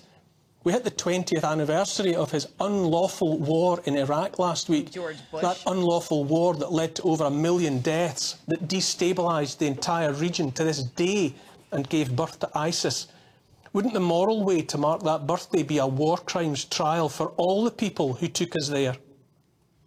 And while we're considering war crimes trials, shouldn't we look again at precisely what successive United States administrations did in Korea, in Vietnam, and more recently in Libya, and in Syria, and in Afghanistan, and other sovereign nation states too numerous to mention? Shouldn't we look at what was done and by whom? US libertarian think tank the Cato Institute recently looked again at the behaviour of successive US presidents in relation to the Saudi Arabian horror show in Yemen.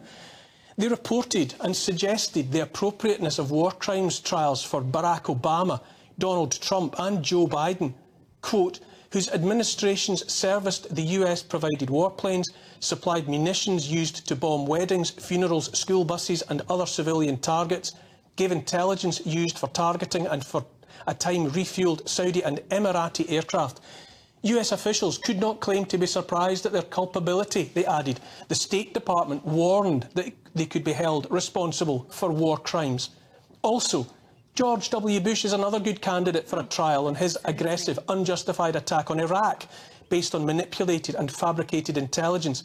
His war ended up killing hundreds of thousands of civilians, as well as triggering years more of conflict.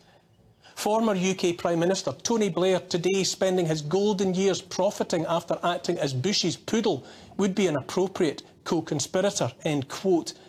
Who watches the watchers? Who guards the Who guards? watches the watches? Okay, now scroll down. There's another part to that. Okay. But it looked like it ended. No, there's another part. Okay.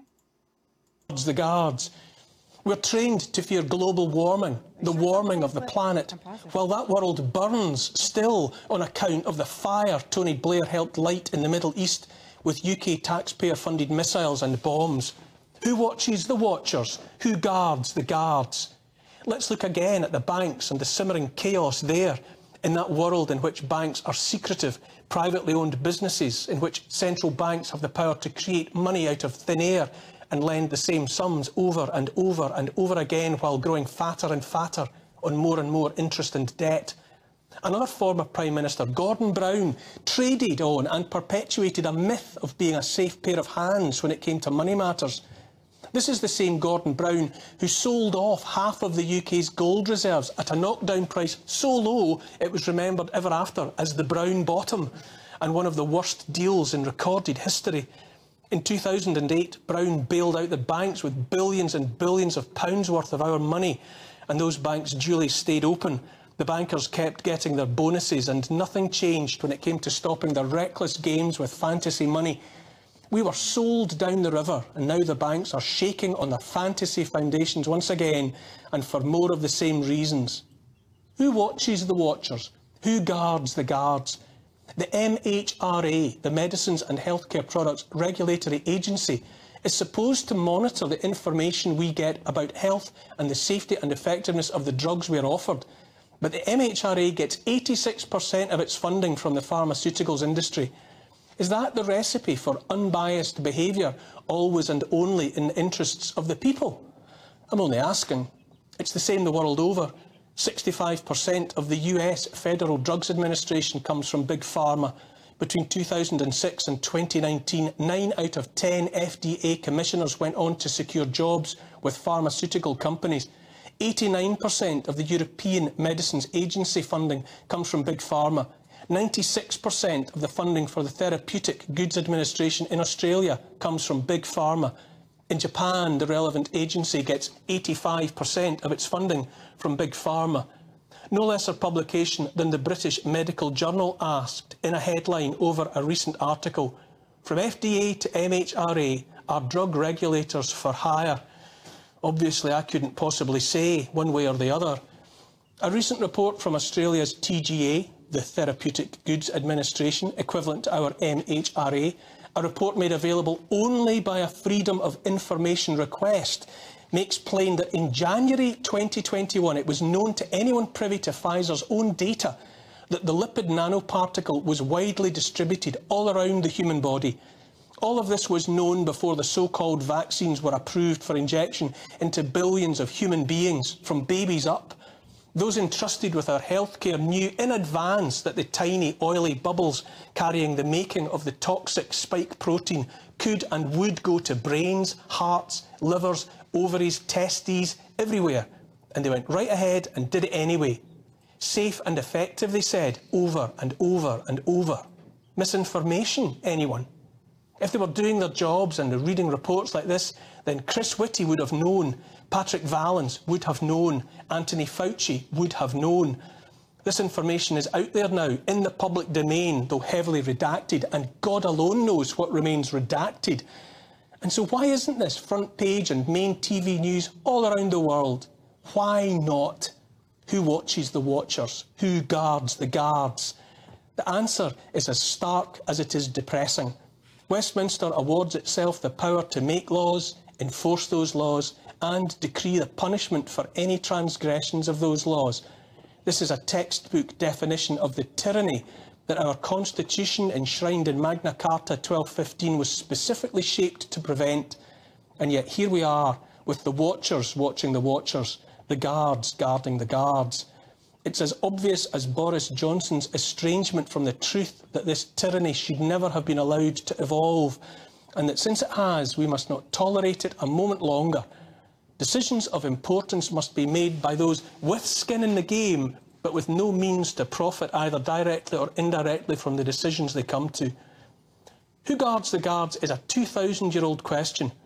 Older by 500 years is the Tao Te Ching, the Book of the Way, by Lao Tse, the old master. Last week, a friend reminded me of words that sound as though they might have been written this morning. When rich speculators prosper while farmers lose their land, when government officials spend money on weapons instead of cures, when the upper class is extravagant and irresponsible while the poor have nowhere to turn, all this is robbery and chaos. That's so good. Robbery and chaos. I'm going to bring you guys to something that shows the robbery and chaos. And I truly believe that the push, fine, you can have their, accept your cookies or whatever. Oh, let me raise. Um, I truly believe that the push for the transgender movement is part of that robbery and chaos. All right, wait. Yeah, you might be able to. Yeah, scroll down a little bit. Can you scroll down through it or no? I can't scroll down Okay. through that, but it's fine. It Okay, you can just leave that there. up. Um, this woman right here, her name is Kelly, um, something. I I've seen it like three times today, and I Yeah. still don't have it's. Kelly something. We'll get to it in a minute. But, But she, she goes, goes by Po- Posie Parker. and she has been an outspoken woman for women's rights. Now, I don't agree with everything that she says. She's a bit brash, um, colorful in language, but she went to New Zealand to talk about women and their rights. She's a women a women's campaigner. She's um, she found herself surrounded in New Zealand by a a completely mob. deranged mob. Now, I'll go through this article. You go ahead and scroll down and play some of these videos. Uh, she had tomato soup and placards thrown in her face. She was doused with water. A senator, a sitting senator, came and tried to attack her in New Zealand. Okay. Sorry, it or turn it down. what I to say. Huge men, huge men hurled insults and explicitives in her face. The shoving of the crowd became so intense that Parker feared for her life. She said, I genuinely thought, look at this. that I if I fell to the floor, I would never get up again. She look at you when you're crushed Yeah, like that, she can't breathe. She can't seem to get out. My children would lose their mother and my husband would lose his wife. It was truly chilling. They're with whistles. They want her harmed. This is evil. This is demonic. Okay? They ranted in a frenzy as this small woman, her bottle blonde hair stained orange from the soup, had been dumped on her. Desperately tried, you can scroll down, there's another video, tried to make her way to the safety of a police car. It was a ritualistic shaming of a witch, a violent purging of a heretic. Next time you're reading a history book and find yourself wondering how Salem came to be consumed by swirling hysteria, watch the clips of Posie's persecution. Sorry, got loud, guys. These people have gone insane, and the police, for the most part, stood to the side. Wow. Okay, and um, you can come off of this article, and while I'm talking, there should be another um, window up of some more of this. Uh, you can watch these clips. Just put in Posie Parker. This is how it happens. This is how the fear of the witches can overrule reason. What is Parker, Parker's crime? What did this witch do? She said a woman is an adult human Human female. female. A That's what woman she goes is by. an That's her adult mantra. human That's her female. That's it. Uh, Parker, whose real name is Kelly J. Keen uh, Minshull, is well known for her criticism of the ideology of transgenderism. She thinks a man never becomes a woman. If you don't find it in there, it's in my profile. Okay. Um, I'll just go there. she thinks if you are born male, you will die male. And in the time in between, you have no right whatsoever to enter any women owned only spaces. This is heresy, you see. Like bathrooms. Dissenting from the gospel of gender ideology is the 21st century dissenting from the actual gospels. And so Parker must be punished in a modern day stoning so mercifully, merc- mercilessly, Mercilessly. uh, they only threw, uh, they were, they were so merciful, they only threw soup and water and planks of cardboard at the blasphemy. I got it. Parker organizes public events such as Let Women Speak. She has done it across the UK. Now, I actually was going to play a clip for you last week of uh, of a kind of a lefty woman, but uh, talking about how she doesn't want her kids to grow up in this. Uh, she's a woman is a woman, but I couldn't because it was so filled with so much. She was so angry, she cursed the whole thing. Um, it's uh, it's been it, it- she has done it across the UK, US, and for the past couple weeks she's been doing it in Australia, New Zealand. It's a genius initiative. She knows these knows these gatherings of women who merely want to give a voice to their profane belief that sex can never be changed will draw out crowds of intolerant trans activists and their allies. She knows the Be Kind mob will do everything in its power to stop women from speaking. And she knows it will all brilliantly inter- illustrate her core belief that trans activism is misogyny in disguise, misogyny in drag. So let's um let's break this down a little bit, Leah. What we essentially have is, for all intents and purposes, men is men telling- attacking women. Not telling them not to Being, speak. but, but but but who's being violent here, physically? A lot of these are men. The the trans men community or gay community. I don't know. I- I There's mean, a I'm lot of men that aren't trans here going after her.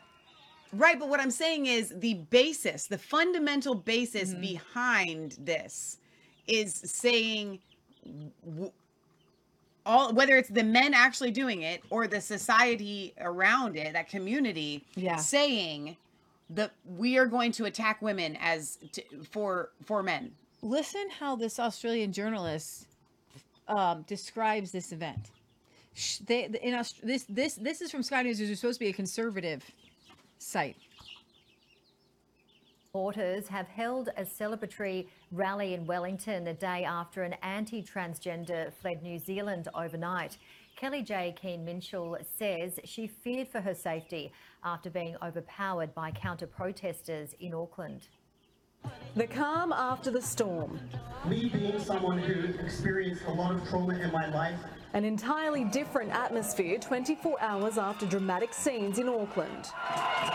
That forced anti transgender activist Kelly J. Keen Minshull, also known as Posie Parker, to flee New Zealand and abandon her Wellington rally. I am so happy and so blown away. I cried this morning when I heard Posie had left because it told me that I belong in this country too. Uh, Posie Parker has um, left the country after uh, being hugely outnumbered in Auckland yesterday. She posted on social media saying, I get to leave the worst place for women I've ever visited, and they live there. We will not stop fighting until they are safe to live in their own land. I'm so sorry I couldn't do more. Thousands of trans rights supporters embraced the rally at Civic Square, drowning out the one woman who protested on behalf of Let Women Speak. I left New Zealand, but I thought there might be some women here. Event organisers attempted to block Sky News from speaking to the woman. I'm impartial. I'm reporting on the event. I'm reporting on the event. I want to, I want to stick up for what I believe. I did have a placard, and that got ripped off me. I got showered with water, I think water, hopefully water. It is very clearly a much safer environment today after dramatic scenes at Auckland forced Kelly J. Keen Minshull to flee New Zealand. The Wellington rally has turned into a victory celebration. Wait a minute. Let me tell you what just happened. She just said it's a victory celebration. It's, so much more peaceful and safe here. But all of those people We're just violent. were the violent people. the next, the, yeah. So what you're saying is You're allowed to use violence to shut you were I'm, I'm thinking of toddlers throwing a temper tantrum And and, they when they with get their way they're like i'm fine and so if you don't want that violence again then don't do it again okay i the mean like police let it happen. But the, fact that they wanted it to happen. the fact that they were essentially trying to say that the violence but they didn't Nobody got arrested. Did they were trying to say that the violence was coming from the Posie Parker Let Women Speak side. No, it was but it the wasn't. violence was her speech. and they were reacting in violence to her violent speech, and they're allowed to do that. Obviously, they're allowed to react to violence. That is one of the most insane. Did you see that reporter smiling? I, yes, she was. She's like she called it a victory. It's, it's and, and did you see the the young man with lipstick on? Yes. It's just a victory. I woke up smiling today, crying, so happy that the we. This is dystopian. This is another world that New we Zealand. live in. I, if you fall into the ocean, I don't know if we'll miss you. Like, are they the California of Europe? I don't. They're not. In Or not, you know what I mean? Of of, of every every Of everything else of the West. Yeah, I mean. Um, they're well, no, we're part of the West too. You know what I mean? Um, well, across the pond, away from America. They- I feel like they're the California of countries. Um, yeah. At so, this point. eh, you know, New Zealand is a beautiful country, so I'm going to pray for you that God helps you and God God saves your soul because this is not okay. I don't even. I honestly don't even have words, but somebody else does. Hang on. Oh, that's There's Fauci. more Fauci. Oh, we're over here, I think.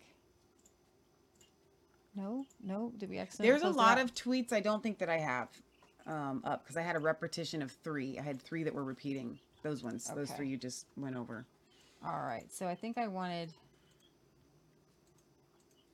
Where'd she go? There was a. There was just a Juby News. I just can't. I just can't even believe the cognitive dissonance here of of um of these New Zealanders. Like she's literally try to Posie Parker says of the No, don't worry about it. worst country Goes by the Twitter- women I have ever come across. Go ahead, and this is this is just Kellie-Jay Keen uh, herself.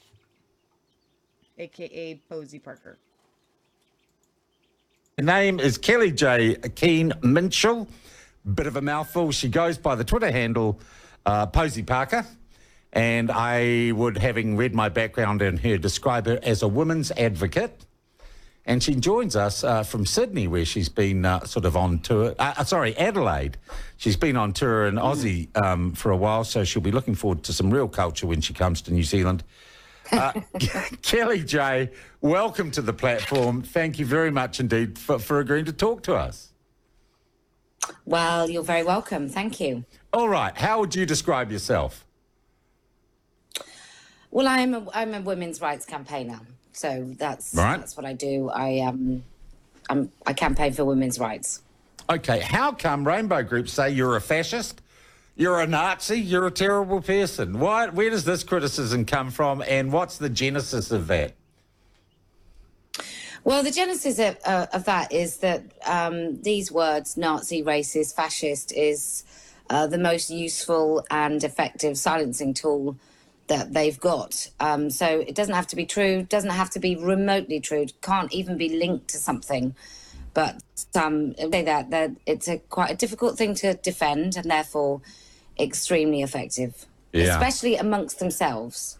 Yeah, yeah, it is. An, it's its its own ecosystem. Have you had any contact from New Zealand immigration officials? And I have to say, this has worked before in New Zealand. Is that speakers who represent some would say controversial views have been kept out of the country. In fact, a guy called Avi Yemini from Rebel News was going to visit New Zealand and he got kept out of the country. We found out with the connivance of the Prime Minister and our police service who had interfered with immigration.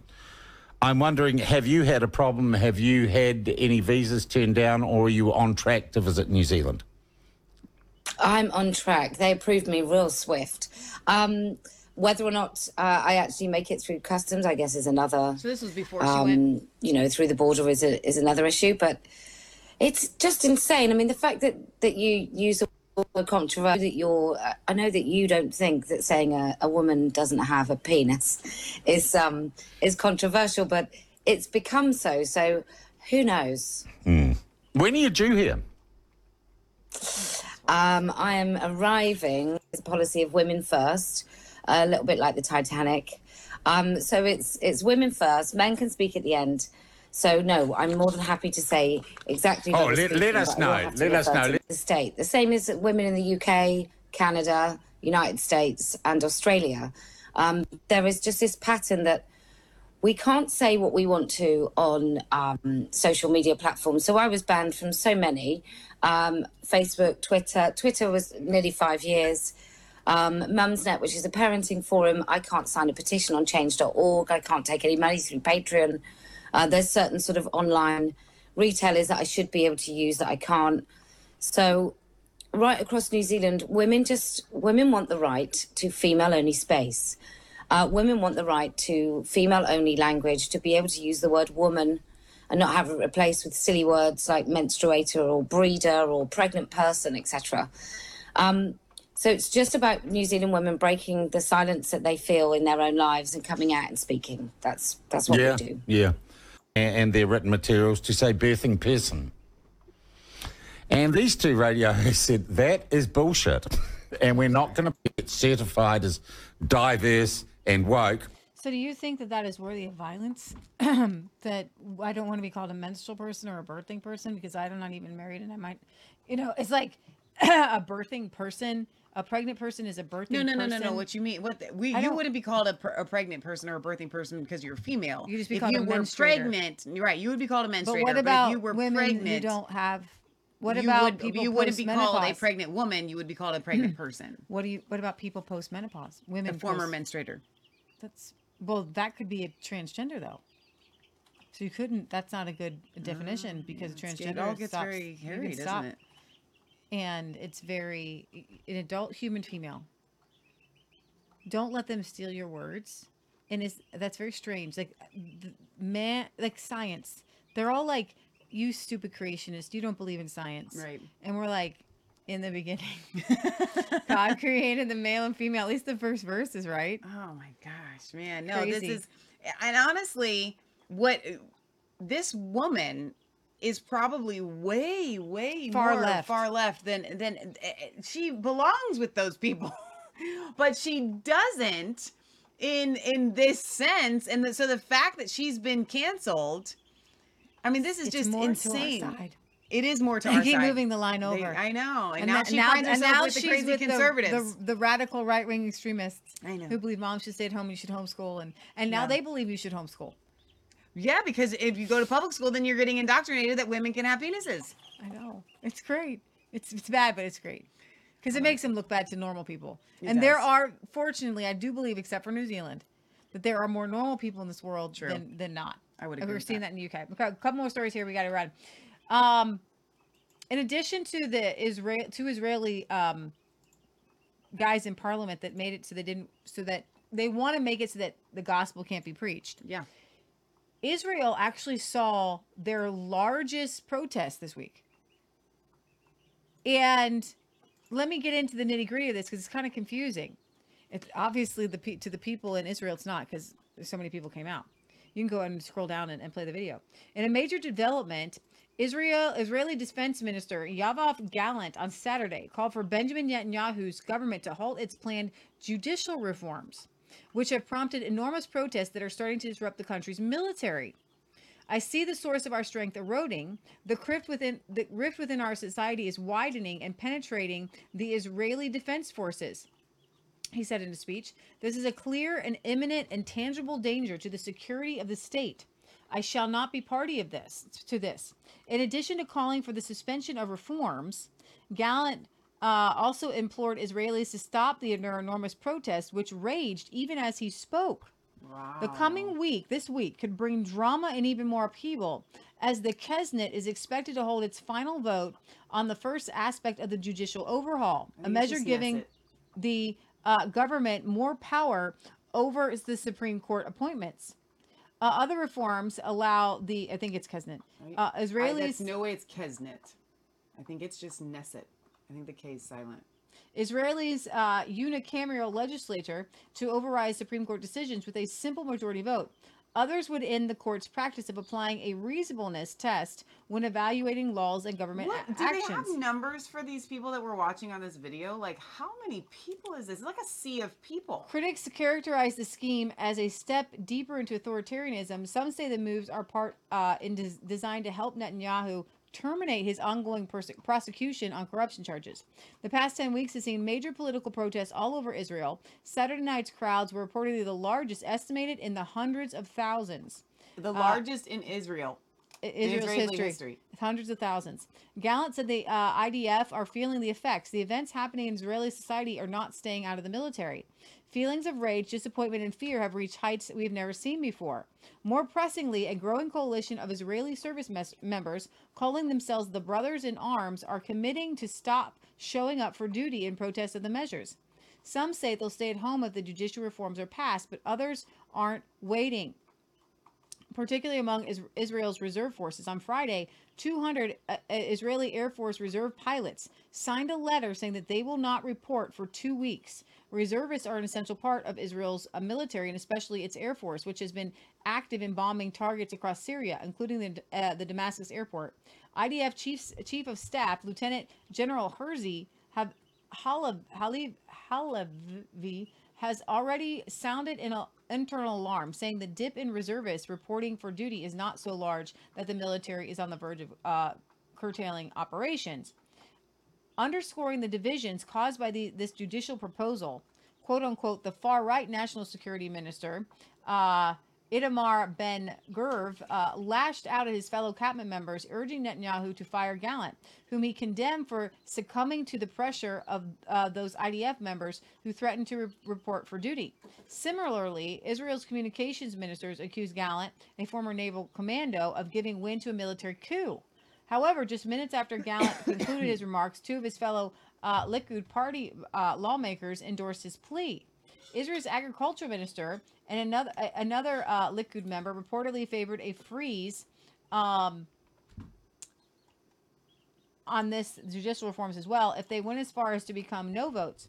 On Friday, the day before Gallant's speech, Netanyahu told reporters, "Surrendering to IDF refusal is a terrible danger to the state of Israel. The country cannot exist without the IDF. There will not be a nation. It's very simple. All red lines have been crossed. People who were responsible for the security of the country suddenly adopted this cynicism. Gallant said he had privately shared his views with Netanyahu, who asked him to delay going publicly with them. Gallant canceled his plans to speak out on, uh, on Thursday. So this is a developing event.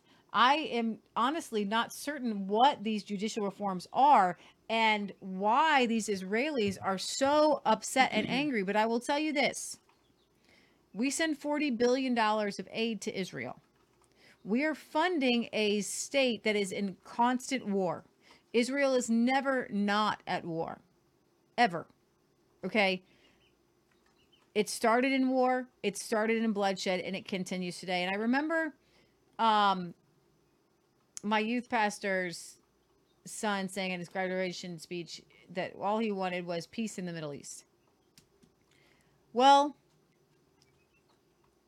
on our Revelation Red Pill Wednesdays, we are going to cover at some point, probably. The creation of the state of Israel, the political state of Israel, mm. and not just the land. You know, it's a very strange conundrum for me. I'll just be honest.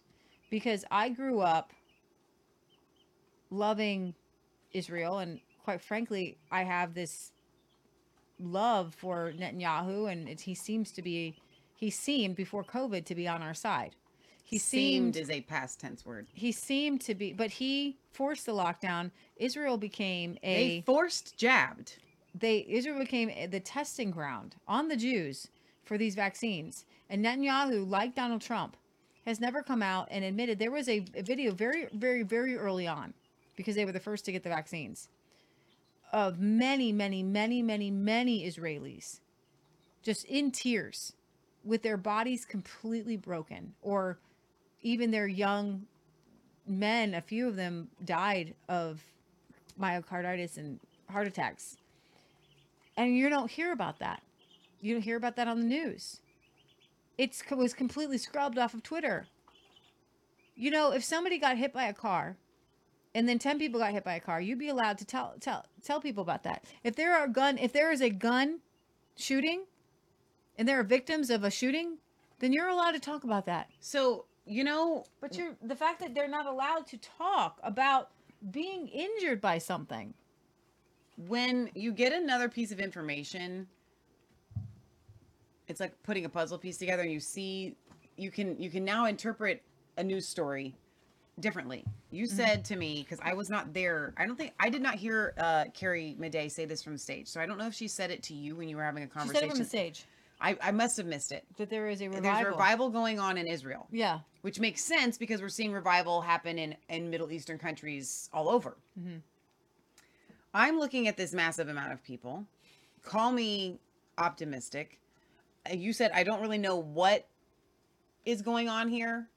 I suspect that what happened when they used the strong arm against the Israeli people. Let me give an update just real quick. let me get uh, this thought out. okay. because your update you can read. My thought will leave and vanish to Don't the ether. grab it before it goes.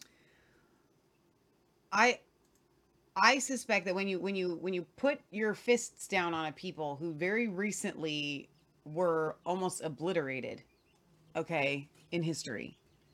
And they are told by their grandparents never to forget and never to allow it to happen again. The anger of these people once they wake up and as they are waking up and as the gospel starts to spread, it's going to evidence itself. And so when we covered on Friday, the fact that there were these two members of parliament proposing this idea to stop the spread of Christianity in in Israel, we our minds my mind did anyway, goes straight to, oh, look how bad Israel is getting. When I think if we're looking at the government, you could say that. But if you're looking at the people, and that's really all that matters, when you're looking at the people, I think that they are go- they are having an awakening that is causing the government to panic. And so whatever this is, meaning it's the largest rally in Israeli history. But here's here's my I don't know. I'm just I'm here's just my curious. conundrum. I'm curious. The enemy of my enemy is usually my friend. Generally speaking, that would be the case. AOC, Rashida Tlaib. Yep. Who's the other chick? Ilhan Omar. These pro-Palestinian people, Mm-hmm. pro-violence. Yeah. They're not my friend. Nope. These leftists who hate Israel, who support the boycott, divestment, sanction of everything coming out of Israel, the Ben and Jerry's, who come out and say we're not even going to sell our stupid ice cream because we hate Israel. There is something awful there. There's hatred there. Yeah. Which is makes me want to support Israel. So last night I'm talking to Ina, who's Jewish. Yeah. And um, she said that she really struggles because the Jewish community is so lefty. Mhm. They're so they're they're they're they're just so left leaning. How can there be two versions? How can there be two lefts There fighting are each other? There are, two lefts and that's the issue that's that's the hard piece of this to swallow okay because muslims make war. It's what they do. They've always made wars. They always war. And they're going to war over a piece of land. And that's what that is about. They're warring over a piece of land. You know last night the kansas cowboys said i think we should just like take the toy away. No one gets it. Um but uh so i i'm not i i honestly i can't side with israel the state i can i can side with the awakening in the israeli people that is going on in israel right now Um. Yeah, i don't trust ben i trust benjamin netanyahu 10 times less than i trust donald trump right now at least In perhaps the least surprising geopolitical move of the day, Israeli uh, Prime Minister Benjamin Netanyahu fired his defense minister on Sunday, a day after Yoav Gallant called for a halt to the planned overhaul of Israel's judiciary that had divided his country. Um, so he fired that guy. And I, I, I I'm gonna play a video here, and I haven't not vetted this, but I, I see. you mean you haven't yet vetted it you said i haven't not I have not. Right. I thought I said I have not. Could you bring this up? We, Mhm. we have an Iraqi Jew schools as Zionists, and now Zionism is that Jews should all return to Israel. Now, I have dear friends who are Zionists, and I love them, and they're Jews, and they're my friends. So, this is a conundrum. Play, please. What do you feel about the illegal occupation of Israeli settlements, Palestinians being pulled out of their homes, homes bulldozed? Look, You it's keep all going back to that. Can I just point out that very few people don't talk about the origins of all this. When you had millions of Jews who lived in North Africa, the Iberian Peninsula, they were kicked out of those areas. Yeah, I'm sorry, but they weren't kicked out. I'm, I'm a Jewish from eastern regions, from Iraq. They weren't kicked out. The Zionists, the Zionists needed to throw hand grenades in a synagogue for my family to decide that it's too dangerous to live there. Yes, Is that true? Yes, we've that- talked about that. So Yeah, tomorrow and will it's not just we've general talked about that. Listen, we let me tell you guys what happened. These people had to leave because it was too dangerous to be there. So They said the Zionists were were blowing up synagogues. The Jews were blowing up synagogues to convince other Jews to leave. Oh, okay, that's something different than I thought. Yeah, that's what he was saying. Okay. Yeah. So he was saying that Jews were were and so I I'm not going to get into the weeds on this, but I will go back to the the origins because I'm telling you guys The creation of the nation state of Israel. the creation of the nation state of Israel. Somebody says, uh, We are Jews, not Zionists. The state that now uses the name Israel is a Zionist and irreligious state. It is not a Jewish state. We want the Almighty God to destroy this state as soon as possible and save the Jews from Zionist oppression. Those are the. But here's the thing again, those are the ultra Orthodox Jews that don't want to see Christians preach the gospel. Mm-hmm. See, I don't think that there's. I, you're looking for a right and wrong. I think it's just a mess. And I think that the only thing that we can look at is going back to the, the spreading of the gospel of Jesus. So if there's revival going on in Israel, which is brand new news to me, then Yeah, so- everything else that is opposed to that is on the wrong side. So there's an uh, is, Israeli rabbi here who says Ethiopian Jews are the most original Jews. Says Rabbi Ben Zion Musafi. Uh, they preserve the first temple traditions. They are the or- orig- original tribe of Dan. The Messiah will come from the tribes of Dan and Judah. Torah refers to both as lions. Now, when I have celebrated the Passover Seder with my dear friends, Jewish friends, Jewish friends, the power of God was there Mhm. They supported the state of Israel too. And they even went to, one of them went to go fight with the IDF. What we need to pray for is that Jews will come to know that the earth is now their inheritance. Come on. The whole world is their inheritance. That they are sons and gods of the Almighty God. That Jesus is Did you Yeshua. say sons and gods? They're sons and daughters of the Almighty God. We're not preaching a new religion here. Hold up. that was a and misspeak. They are they own the planet now, all Right. of it. Right.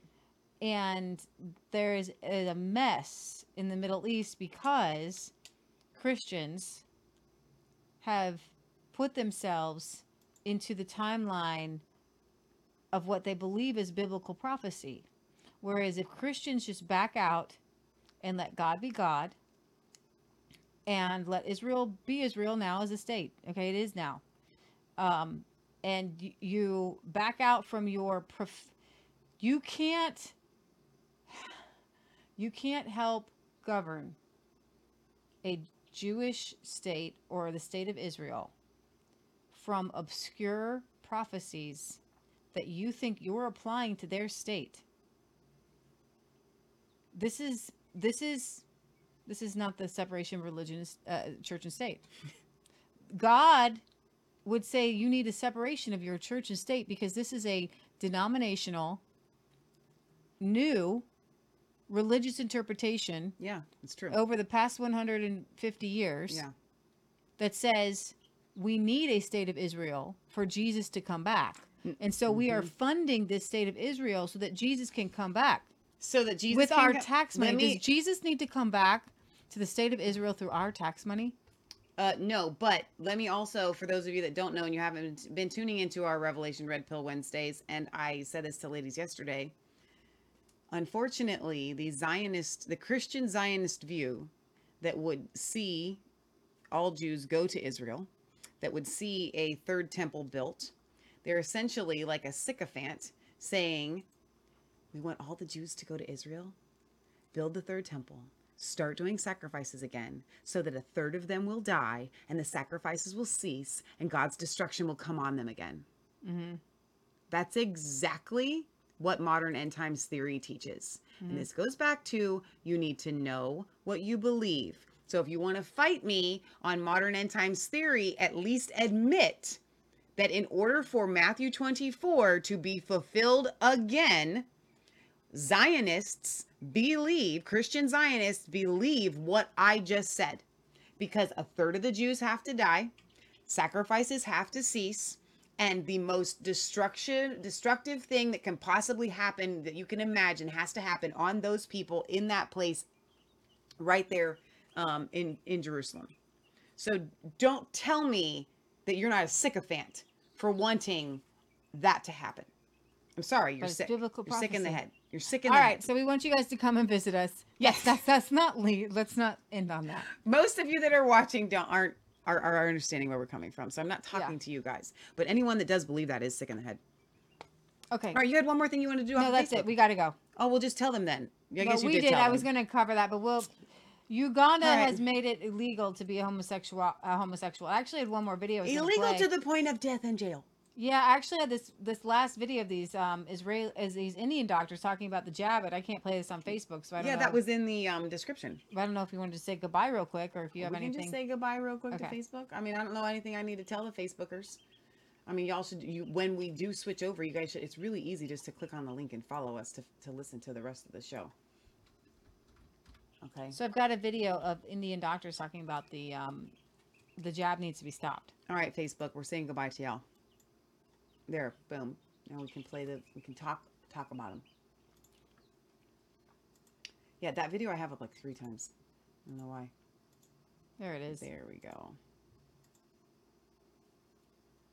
Come on, man. तो यार बंद कर दो अभी ये सब चीज बस करो अचानक इतने heart attacks strokes Heart attack. और कैंसर के पेशेंट्स कैसे बढ़ने लगे connect the dots stop the shots Where is the data on safety and efficacy?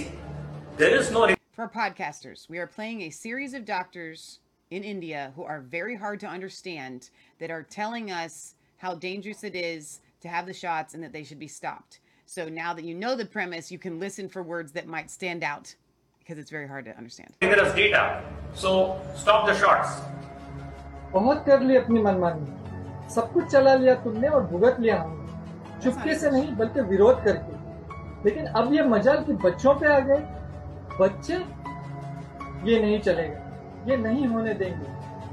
अब बस हो गए। Stop the shots now. Bharat के जागरूक नागरिकों। कोविड वैक्सीन यह वैक्सीन नहीं है लेकिन घातक केमिकल मिश्रण है। कोविड इन्फेक्शन से बच्चे नहीं मरते। यह घातक मिश्रण से बच्चे मरते हैं बंद कीजिए ये वैक्सीन दिलवाने का पागलपन बंद कीजिए With the CDC backtracking on four fundamentals governing the pandemic, its entire edifice has collapsed. Stop the shots.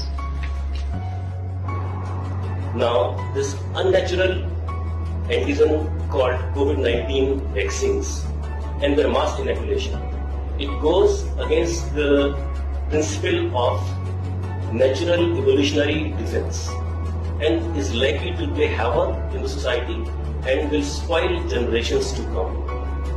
It has not been able to prevent the disease. It has not given any physical advantage to our health except for a political narrative and of course an obvious big economical advantage to pharma companies. So my request is please stop. तक रहेगा ये टीका अभियान और कितने dose जब तक रहेगा टीका जारी तब तक रहेगी ये महामारी this vaccination programme is totally unscientific there is no control group and what about our natural immunity अब बस हो गया stop the shot Enough is enough. Stop the shots. That's really good. Stop the shots. So they're getting that, and you guys can go to, um, you can go to our website resistancechicks.com. What to do if you get the bug, and there are links there on some pharmacies in India where you can uh, help keep yourself from the bug. Uh, look at a what to do if you get the bug. Type that in. Just type in bug in the search results, and you can get some information on how to get stuff from Indian uh, pharmacies. So what's this last one? Um, no, we're done. Okay, we'll just read it so they know. We did. We Oh, we we've did done a already? whole. We've Alright. done a whole show on. I was actually just gonna that, talk Alright. about more about the cobalt in Congo. All right, so we're gonna wrap up today very quickly. Unlike normal, we love you guys. God loves you. God bless. Remember, it's not just a conspiracy theory. If it's actually the truth, What about our sponsors? Okay, you want to get the sponsors real quick? Old School Survival Boot Camp. I can't pull up the promo code because we've had to change they're it. not really our sponsors, but go ahead.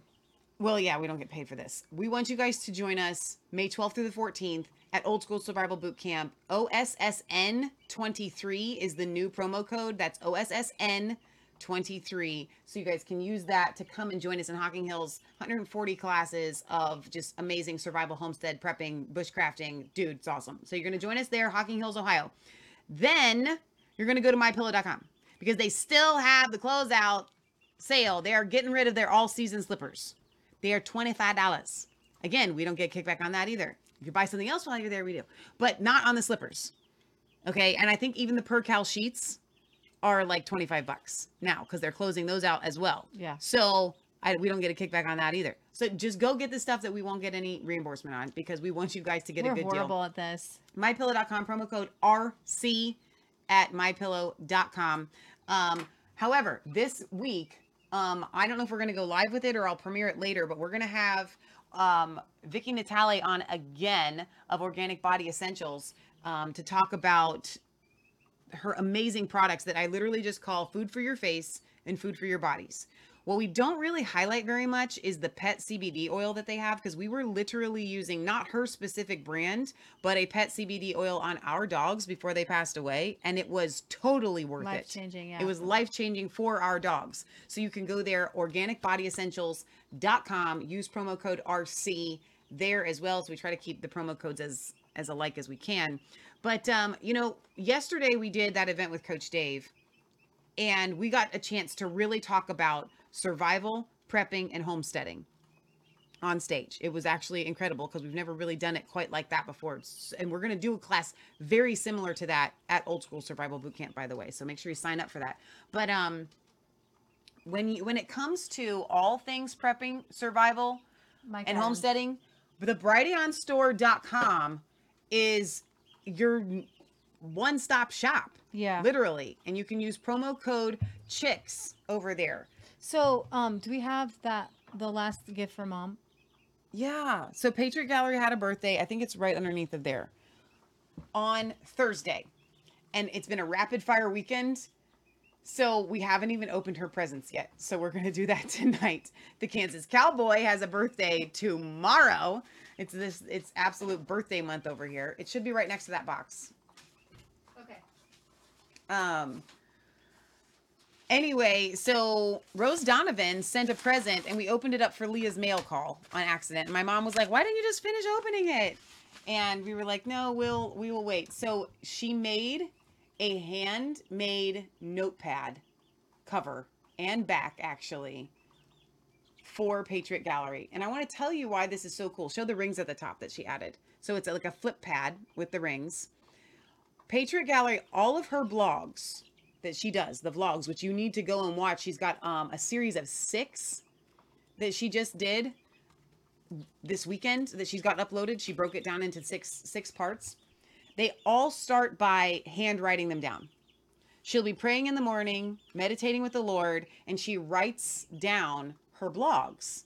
And so this is an Perfect. absolutely perfect gift. This notepad And every time she sees it, so what does it say? It says a blessed mama made of strength, love, faith, and hope. Hope anchors the soul. If you can dream it, you can do it. What's this one say? positive thoughts. What's this one say over here? The thousands matter. Um, my thoughts matter. My thoughts matter. um, it's backwards for me. If you uh, let your dreams be your wings. Faith, hope, and love. So it's just it's so beautiful. It's so beautiful, and I'm really um I love I treasure this actually. into a flip thing. Yeah. Oh, she got stamps in the corner. Did she do every corner or just that one? No, every corner. Turn that around and show them the stamps.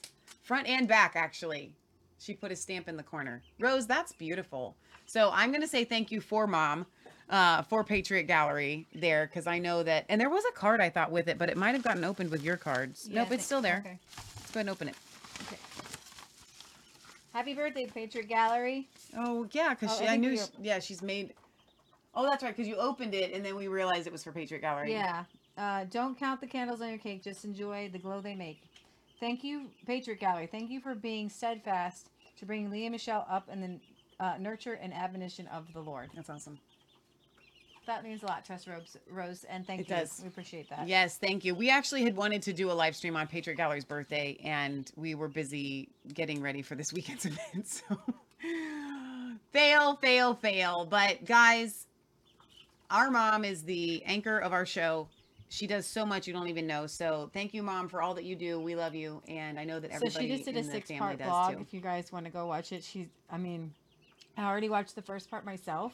She's got um, prophetic voices in there. She's got a whole show. She's got Lynette Zang breaking down the financial crisis. Oh, it's great. you know Um, that's the, about this specific series? it's series really good. is that she ties together all these videos. So it's it's like a variety show that with one running theme. And uh, so I want to encourage you guys to go check that out. You can watch it on Rumble and all of our platforms. She's getting like more views than us on things. She is getting more views than us on things. Um, okay, so Donna says, I received my fourth pair of my slippers this week, the first of the all season slippers. So I want to know how the all season slippers are because I only have the regular ones that are really, really warm. Like they're super warm. They're like Sherpa lined. Uh, so yeah. All right, you guys. This coming week, I'm going to sign off. Okay, Go you ahead, say goodbye. Yeah. This coming week we have Revelation Red Pill Wednesday. You do not want to miss that. And if you haven't been watching the series, you can go back and watch it. Go to resistancechicks.com. Click on it, the tab that says Revelation Red Pill Wednesday slash Academy. There's a, a Brighteon playlist, by the way. That's a tip for, for those of you that want to watch them in succession.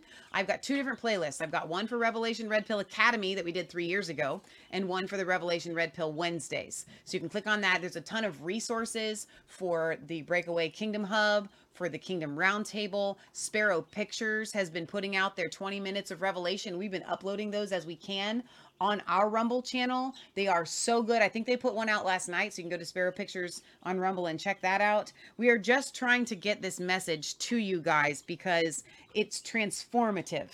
It's absolutely unequivocally transformative. So let me check out the calendar and see if we have any other uh, things coming up this week because aside from our regular American Sunrise, oh, we do.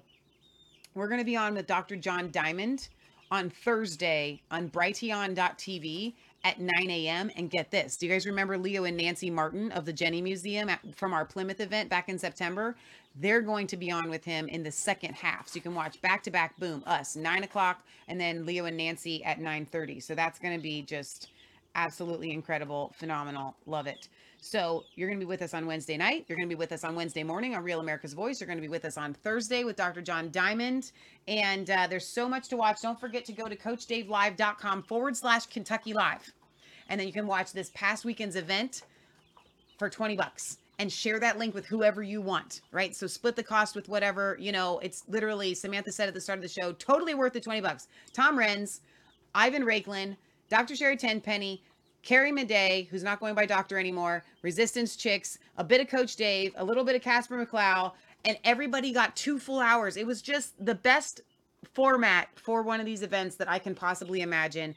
Everyone that was there left with their lives changed. So if you want to watch the entire weekend, coachdavelive.com forward slash Kentucky Live. And coach tells me he's going to be doing a lot more of these. So I'm just really, really excited about that. I love it.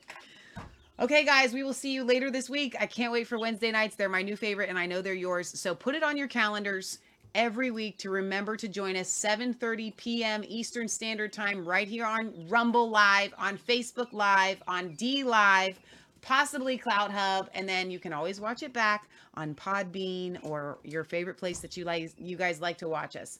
Thank you guys for being so awesome. Alice says that end time theory is horrible. Christians also support Jew and Israel because of the terrible things during during the Holocaust in Europe. So very true. So very true. Uh, Automedic says, I really appreciate your dedicated research and hard work. Considering my mom and two sisters are at home with the Lord, I have an inspira- inspiring connection. Keep on sharing PG plus Leah plus Michelle. I love that. And I love getting messages from you guys. So send us your emails, massfaith33 at gmail.com. I try to get back to those. I can't always get to them, but I really, really try. I read them all. Um, and then you can send us your letters, P.O. Box 107, Milford, Ohio 45150. And we will see you guys next time. I love you so much and God does too. Bye.